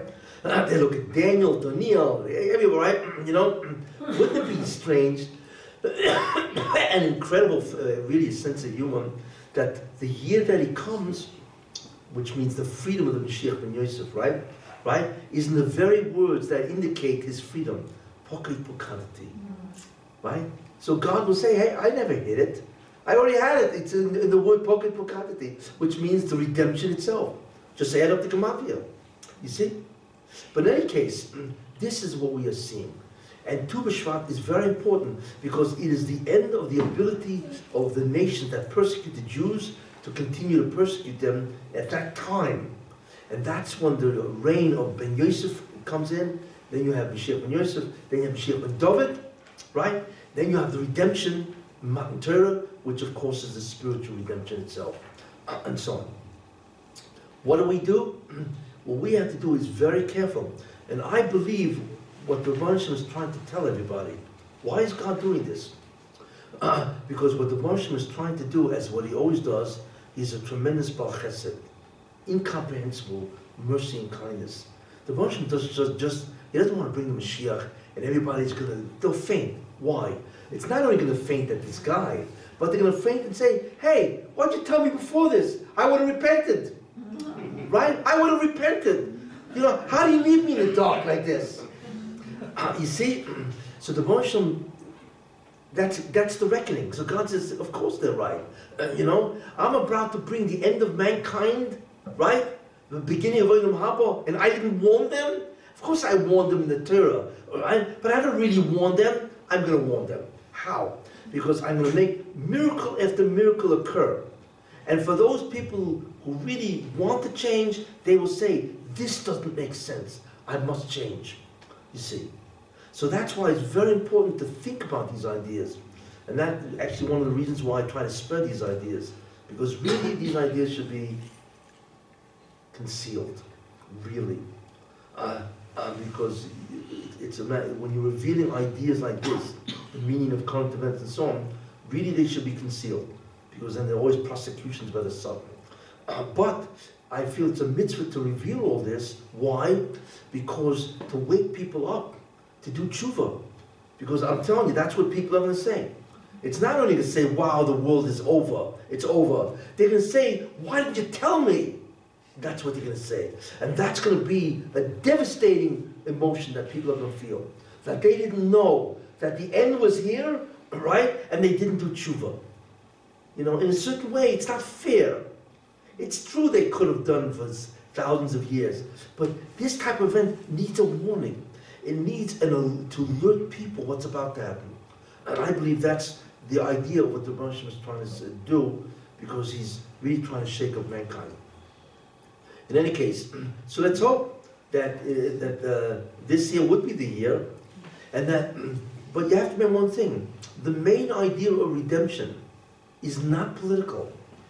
It's not that Israel, the exile ends where the Jews are no longer persecuted, you see, or the Jews are now the top trading partner in the world. That's not the redemption. Uh, the redemption is a return to God. It's an understanding that spirituality is the real reality. You see, it's the concept that Torah is the real document of reality. That Torah is the real gift that the Jewish people have, and that the purpose of a Jew is to become spiritual. It's really the purpose of the whole world, but certainly to the Jew. That's what has to change, not the political realities. That will change, and that's happening now. But there's something missing. What is missing is the rise in consciousness of the Jew that the Torah is the path toward God. That's still missing because the Jews are still leaving Judaism. Uh, and something will happen with that will change. Something will happen which will bring a tremendous rise in spiritual consciousness. Because that's what God in the end wants. That's the main message that God wants. It's not the political freedom, it is the spiritual awakening of God's people. Thank you. Questions? One thing, when you mentioned that, uh, What was that? you mentioned that uh, the problem of Asa was arrogance, and Yeah. Pence mentioned his humility. It Yes. exactly, he was defending Israel at the provocation of the representatives of Yishmael who were just being ejected from the Knesset. That's when he said it. Uh, Yeah, oh, that's when it's, I, yeah, oh, People were yeah. holding up their signs that Jerusalem is the capital, eternal capital of Palestine. Yeah, oh, that's what they threw him, And they threw him out. They Yeah. knew that they were gonna get thrown out. And Of course. they knew also that would make Israel look bad. yeah. And all these Arabs get Of thrown out course. the Knesset. So Pence turned it upside down and said, wow, I'm humbled Uh-huh. to see this expression of Israeli democracy. Okay, And a second thing is that, um, maybe you know this, I mean, people have said that the, the holy people of India are known as Brahmin, so they say they come from Abram. you know. And um, Saraswati is a you- goddess. You know, I have it written here, but I overlooked it. I figured you probably You knew know, that. I'm Sar- thanks, thanks, Saraswati okay, is I, a I I gotta say this. They- they Uh, have them on the What Bible. is a, what is a uh, Hindu priest called? Uh, Right? It's called a Brahmin. It's right? a. What? It's a whole It's caste. the high Yeah, it's a whole cast, I know. If you put an A in front of Brahmin, it is a Brahmin. And Saraswati is one of the main goddesses. And Who? Saraswati. Saraswati? one of the main goddesses, is also education and so on. And of course, they have a Magen David. Yeah. So there's a lot of things that go on in India that really smack of Judaism. And that's why, because they're the to Keturah. Thank you for reminding me. I have it written down, but I almost forgot, you know? Yeah, go ahead. I listened to your three lessons on this issue. My what? I listened to the last three lessons about Three? Esau. Uh, question. Oh, okay. And tonight you spoke particularly of Gava, Tava, Gaiva, yes. and fraud. And who? Fraud. Fraud. So fraud, we know, Yes. What do you want to say? is Christianity. Fraud is Christianity, I, I said that. But we haven't yet solved this problem. This part of the Esau is still, You mean Europe? no, Christianity, Catholicism, is still to be clean, needs a tikkun. We passed so much through Christianity, we suffered so much, But I don't see what you're saying. I think that there is missing Yeah? the tshuva by Christianity. Well, Christian, well, what you're saying is interesting. However, you have to remember one thing. Christianity, the tshuva of Christianity is when it disappears. A nation does tshuva, not a religion. What, what I mean, in other words, the, the concept of tshuva of Christianity is what? When it says we were wrong. There is no Yeshu and so on. There is no Trinity. There's only the God of Israel and there is His Torah. You see? So it's what you're saying is, is not correct. A religion doesn't do tshuva, it disappears.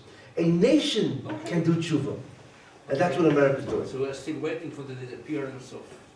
It is disappearing. You know, Europe it's disappearing. Uh, people don't, 90% of the people in Listen, Europe don't come- go to I church. come- I come from Italy, Okay. and I know how powerful Catholicism is not not only in Italy, Yeah. all over Europe, all over France. But the attendance at the church in Europe is 10%. The only ones who see the churches of Europe are the tourists. 90% of Europe don't go to church anymore. That's the beginning of the disappearance. You see? It Takes time, slow. but it is disappearing, yeah. And not only that, but the scandal of the Catholic Church, you remember the scandal, that has done enormous harm to the whole belief of the priests and so on. What you're looking at is the Roshim slowly taking them out because he wants to change, he wants to bring the true religion, which is of course the Torah and the Jewish people as the. That- And that's what it says in the Navi, that in the end of time, based philo, my house will be a prayer for all nations. And guess what? They'll be praying to God, not to every other religion. You see? That, that will happen. Yeah. But the tshuva of a religion is its annihilation, its disappearance. That's the difference. Got it? Anyway. Yeah, go ahead. Uh, Just to uh, clarify, because last time I heard you say the same thing, that people hate Trump. You may, you said that before Yeah, in your, in your, Yeah, in your sure. Yeah. Uh, But really, the majority of people in the United States, they love Trump. And it's the mainstream Yeah, media that yeah. hate them. Yeah. To clarify, it's the mainstream media, which is owned by the leftist liberals. Yeah, But they hate Trump. Yeah, okay. But not the majority of the people of the United States, because they, they love Trump it's- in Okay, okay. It's, it's hard to know because his, his approval rating is forty percent. Yeah, go ahead. I also heard in another shiur that in the time of Yosef, all Yes. the things that uh, he was allowed, Pharaoh did, who believed uh, immediately in his explanations of the dreams, and when he was allowed to bring his parents and so, that this time of Pharaoh also were from the children of Abraham. These, That, that this was the, the, his, his, Hicks, Hicks. Hyksos, Yes. the Hyksos. Yeah. That's what they think. They don't really know. Because that's what it means, Asheloyodas paroi. So they Because it think, was abnormal, all the things that were allowed. Uh, he was, uh, he was allowed to bring his, his parents, he was called to explain the dreams. yeah, and- okay, And, it's- but, and uh, Pharaoh believed them over, over his own, uh, okay. I'm not because clear, but there okay, was what a you're spark saying, yeah. of there. Yeah. Anybody else? Yeah, Rabbi, um, quick question for you. You mentioned that, um, that the majority of Jews, especially if you've been in America lately, um, are, uh, not, um, into, into Torah right now. There, there's. yeah, There's exactly. a, Yeah, a, you know, unfortunately. um, a secularization of the Jewish people, Yes. especially in America, inter, intermarriage, the whole bit. Yes. And um, I'm wondering what role, like why Hashem, like what the timing is between some of these miracles, of messianic miracles, and at the same, at the same time, this sort of alienation, and I'm, I'm concerned about the concept that unless we have unity, we're, we're not gonna be able to reach that point of messianic, um, No, but you, I'm, I'm- I'm not, the messianic progress that is happening now is not Achishena, it's Be'itoy. There is a time that the Mashiach must come no matter what. God swore. What we are witnessing is not that the Jews are bringing the Mashiach because of merit. uh-huh, That's called Achishena, uh-huh, that, that I will hasten it. What God is, you know, what we are witnessing is Be'itoy. It's become a tragedy though, right? Uh, well, It could come, yes, and it, it, it could, that's the whole Holocaust, it's part of the Itoy. No, it's okay, thanks. It's okay. thanks. Yeah, go ahead. I was at the Kosel the other day. Yeah. In governing, and, um, you know, you're talking about how it will become a house for all peoples. and It's incredible. All peoples are coming already. But Yeah. a girl came up next. You know the tourist rate of Israel? The, the, the last year, uh, 2007, broke the record. Uh, I think three and a half million people. Remember, Israel only has eight. Three and a half million people are tourists, right? And they predict, they predict that I think in 10 years, something like that, 10 million tourists, more than the people of the state. That means what's happening now is all of a sudden everybody wants to go to Israel. You know, Israel is becoming the in place. And, and that's why they're building another terminal in, in, in, uh, in, in uh, you know, in Ben Gurion. But listen to what happened. A girl came up next to me, Yeah, a very nice, able girl. And she was davening, you know, very with her heart, and she was davening out loud. She was making very clear, I could hear her every word. yeah, she was a Christian, but she was saying, I'm davening to you, the God of Abraham, Isaac, and Yeah. Jacob. I believe in you. But she ended her prayer with, Ye- you know, Yeshua name. Yeah. But she recognized that the God of Israel is her God. Yeah, She's not there yet, but she's, I'm telling you, Yeah. I, I wanted to grab her and say, you know, let me tell you yeah. someone. Well, you know, a lot of, I think what's happened, a lot of Christians are coming to the realization, it's not that, it's not like they're disowning Yeshu, but I think he's becoming much less popular. I think they realize, you know, in the There's end, something you know, what, what do you mean the Son of God? Give me a break. It's God. You know, you know what I'm saying? You know what I'm saying? God controls the universe, not Yeshu, even if they think he's the Son of God. You know? So I also I get the feeling that many Christians are now turning to God. They still mention Yeshu because that's the Trinity is obviously a very important part, but, but he's not as popular as he used to be. To use that word. Wait, yes, go ahead. It's so exciting, Rabbi. Thank you to hear your passion about this uh, Pence speech. Uh, like it is written in heaven for our, you know, advo- ad- advocacy. Yes? But we know that speech is written by staff. So who wrote the Pence speech? Who wrote it? Right. Uh, well, there's an article in the paper that said Jonathan Sacks, uh, he used to be the chief rabbi of England. He was very significant. I don't know if he wrote the whole thing, but uh, he was very significant. But I want to tell you something. I don't really care who wrote it. Pence had to agree. And I want to tell you something. It's not Pence who had to agree. It's his boss. Uh, you know, Pence can't say something if the Trump says, "Excuse me, what are you doing?" You know. So really, Pence is speaking in the name of Trump, right? And they both read the speech. They had to agree to it. And you know, when Pence said, you know, you know, either Trump fainted, or Trump said, "Right on." I mean, it's one or the other, you know. But Said yeah, notice that's the key. I don't know if you wrote it, but they agreed that this incredible speech is going to be read and become historical. This is a historical speech. Wait, I read What? an article today that, that, that The what? Pence, behind Pence, there's an ulterior motive like that. There's, there's the Jews will be successful and everything, because they'll be the second coming of the, But uh, I- gee, what is, what is, how does? You know, I want to tell you something. You know, second coming. You know, you know. I don't really care what his motive is. There are clearly evangelicals whose and evangelicals. There's a lot of them that give money to Israel.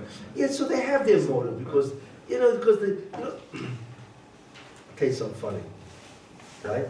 The Pope went to the Kosel. Remember, Pope was the in 2000. He went, he went to pray at the Kosel, right? Why did he go to the Kosel? Then no Pope has ever visited the Kosel because it's a terrible admission. You see, because the Christians have a big problem.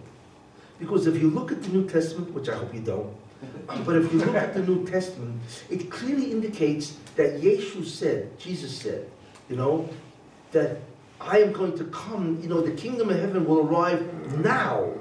He was clearly talking in his time. You probably can verify that. You see, so they have a they have a big problem. Wait a minute. He never came in his time. He hasn't come for 2,000 years. There's a problem here. Where is this guy? All right? It's a big problem. Now, this was, so the, they, they think that, well, the millennium, the millennium is a propitious time for him to come. So now we're entering 2000, right? The guy's not around for 2,000 years. And in the New Testament, it clearly says that he's going to come then. The kingdom of heaven is in your lifetime. And he says that. You will see the kingdom of heaven. So this is a big problem for Christianity. Where is he? You see, now, the real question is, they're right. It is a problem. Where is he? And you know what the answer is? Because he's dead. well, that's a simple answer to this. But I believe the Pope realized that he thought, wait a minute, I know why he's not coming. Because we overdid it to the Jews. Because even they admit that the Jews were the people of the book. The Jews are the chosen people. They admit that. You see? Except they believe what's called replacement theory, right? Or theology. Is that God replaced the Jews for the Christians because the Jews didn't accept him and they did. Fine, okay. Uh, so, but, so why isn't he here? So I believe, that this is my belief, I, as far as I'm concerned, I'm right. Is that this was bothered, this, this bothers Catholics, uh, Christians. So he said like this, I believe the reason why we did it, why he's not here, is because we overdid it. We killed the, really the children of God. Okay, so he replaced them, right? But how do you go kill my kids like that? We butchered them for 2,000 years. So he came up with an incredible solution. I'm going to go to the Kosel. I'm going to go to the wall and I will ask forgiveness. And that's what he did. You see? I will ask forgiveness for killing the Jews for 2,000 years. So he said, oh, right? You know that- that's why he did it. Not because he, he wanted, you know, because of Kosel, uh, because he understands that God is mad at them. So he's not letting his son come back. You see? So that's why he went to the Kosel. To beg God forgiveness that we killed too many Jews, we had too much pleasure, etc., etc. You see? Did he come back? Of course not. Because he's dead. But, you know, but that's why he went to the Kosel. You see? So, of course, they have a motive why, you know? But the idea is with and without their motive. In the end, he's saying, may God bless the Jewish people. What's, you know, he's not saying, may God bring Jesus back. He's not saying that. He's saying, bless the Jewish people. And, and, and, he, and, he, and he's sincere. I, I, I believe that, um, that that's what he's really saying. He really believes in the God of Israel, the greatness and the uniqueness and the singularity of the Jewish people. You see? And he, and he says it. You know? So why should I attribute a secondary motive or an internal, an ulterior motive to Pence? I, why should I do that? You know?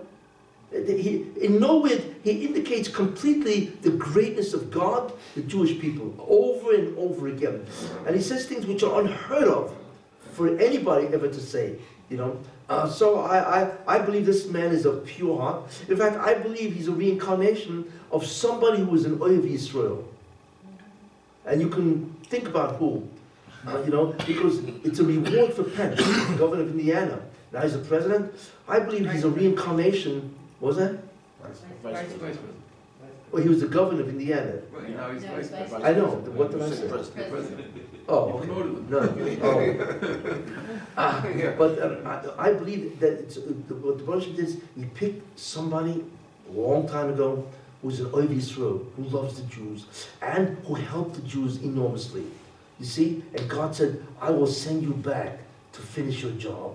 That's the reward of Pence. Who he is, that's conjecture, and so on. Trump is easy to figure out, because he's the equivalent of a Roman emperor. A vice president is more difficult. He could be, as some people say, Koresh, Cyrus, who was very good friends with Shlomo Melech. But be, be that as it may, he's clearly somebody like that. And it's, he's being rewarded and asked to finish the job of Avos Yisrael. You know. So, you know, I'm not going to impute to him ulterior motives. Take it at face value. Yeah. Also, as far as the Mashiach process. What was that? As far as the Mashiach. Could you speak louder? As far as the Mashiach process, they say there should be no, no more Shibud Malchiyah. So once like Russia was like opened up, no more, no more Shibud Malchut, no Yeah. more Jews are like Yeah. refugees. I mean, all Jews, you know, go where they need to go. Yes. So it's part of Mashiach. If, you know, if you, if you, if you compile a list of things that are happening today, right, you, you cannot but know that the Mashiach is around the corner. Think about that. One, the existence of the Jews is beyond belief. How can a nation continue to exist when there are 2,000 years in exile? Tolstoy and Mark Twain held that's the proof uh, that the God of the Jews exists. Because it's impossible. Not only they existed for 2,000 years, right? But they existed in exile. No country, no language, right? And, and they're among Christians, other nations. So that's the first proof, is the existence of the Jew. The second incredible thing, right, is what's called the importance of the Jew. You know, I, I there was a story where the Japanese guy went over to a Jewish person and he said, you know, I hear about Israel, where is it on the map? So, right? So they brought a map and they, the guy pointed to this little dot in the map. Have you ever looked at Israel in the map of the world? Like, what is that? Right? It's almost like a memory of a country. I'm saying, so the Japanese guy told the Jewish guy, "You- you're lying to me. He says, what mean I'm lying? I'm not lying. This is Israel. He says, it's impossible. How can a country that size be on the mind of everybody every day? Uh, it's impossible. And he's right. Because the Jews live by miracles. Uh, you see, so that's a second idea.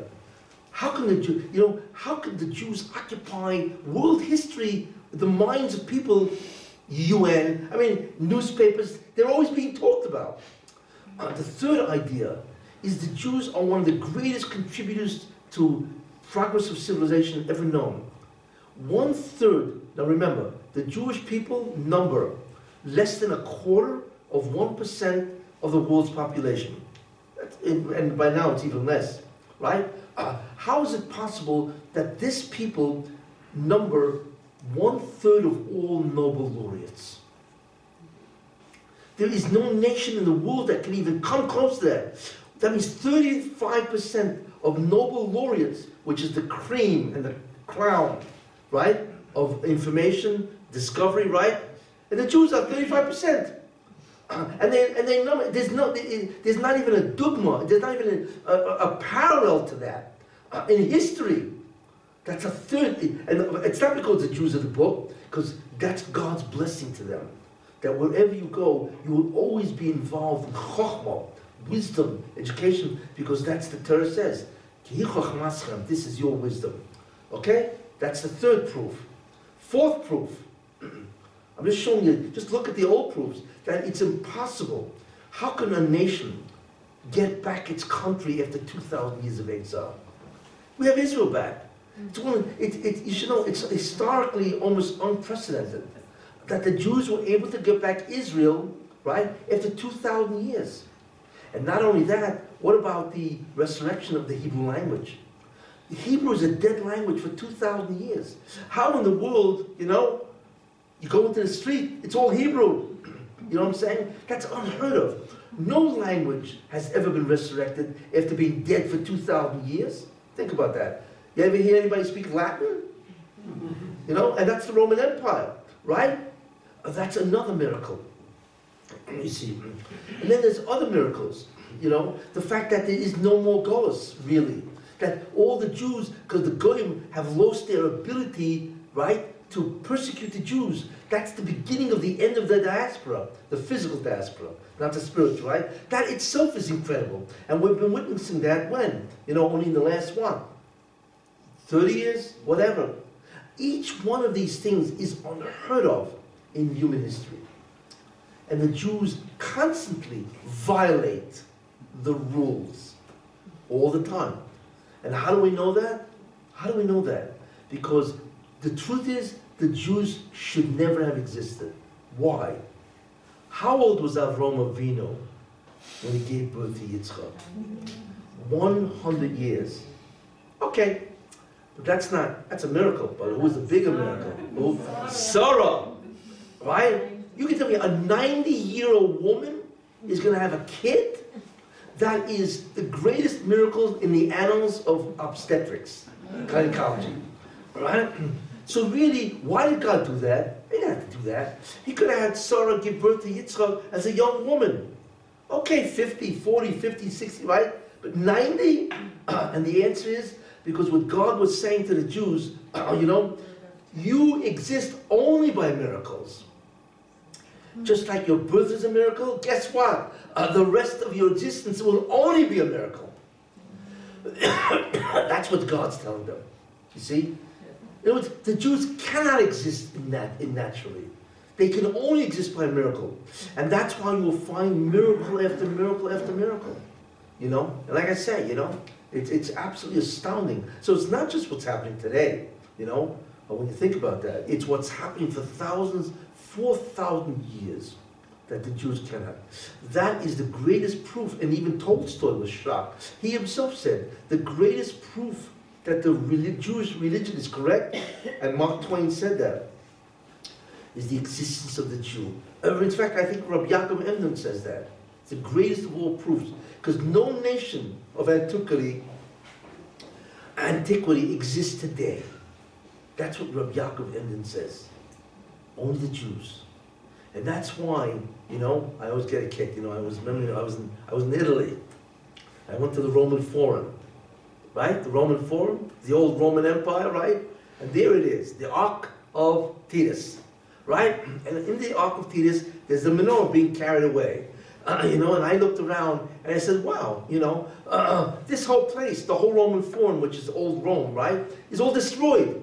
all destroyed. And I'm the Jew that they've been trying to destroy, uh, you know, for how many thousands of years? I look at their destruction and I laugh. You see, the guy would be in shock. The greatest is Hitler. Because he cannot believe that what he tried to eradicate and stamp out not only flourishes, right, but it's in your face. He would never believe that.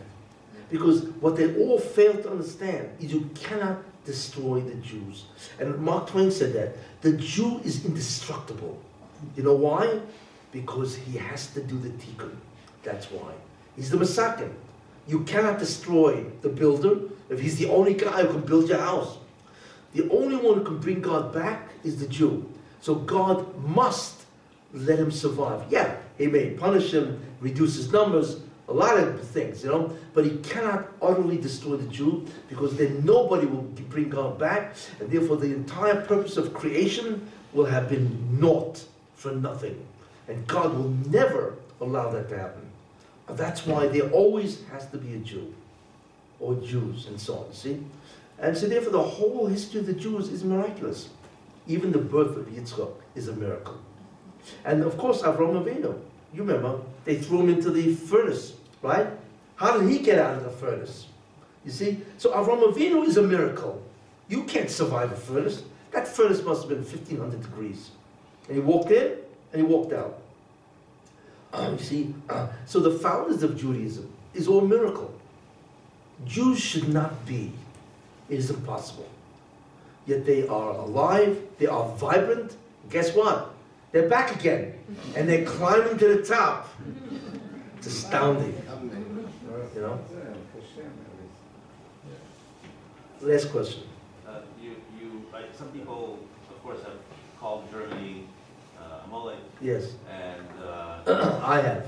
okay, it's, it's very ironic that, um, there's a far right-wing party now in Germany, Alternative for Deutschland. They're very anti-Islamic immigration, and they say Yeah. Islam as a, as a religion has no place in German culture. Yes. Uh, and one of their leading members just converted to Islam, which at least is one level up in monotheism. One of Three days ago, three days ago, one of the main leaders of that party converted to Islam. Yeah, so therefore what's the So I'm point? saying it's like a Amalek is moving up, at least in monotheism, coming maybe towards, he became, he became, uh, Oh, Amalek. royalty, you know. Look, there is an Amalek, but it's, Amalek is really, uh, it's, a- it's a, it's a belief system. You know, Amalek is more than just Germany, you know. I don't know if you know, but Europe is basically German. It's all German. France, Gaul, in the old days was German.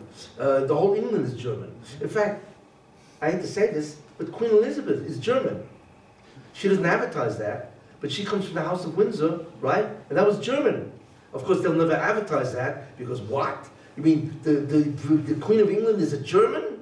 No, they are. The origins of the royalty is German. The Israelis call all us English-speaking people in Israel Anglo-Saxons. The what? Israelis call us Anglo-Saxons, Yeah, the Jews in Israel. Anglo-Saxons, yeah. Well, Anglo-Saxons, yeah. Uh, but anyway, this is what you have to think about. It's not today. The history of the Jew is miraculous, from beginning to end. That's really the whole story. And that's why, since we are miraculous, we will survive everybody, and in the end, we will bring the redemption. Because if it's a miracle, what's the problem? What do you have to worry about? It's all a miracle anyway. And guess what? A miracle has no limitations. That's why it's a miracle. Okay, thank you. It's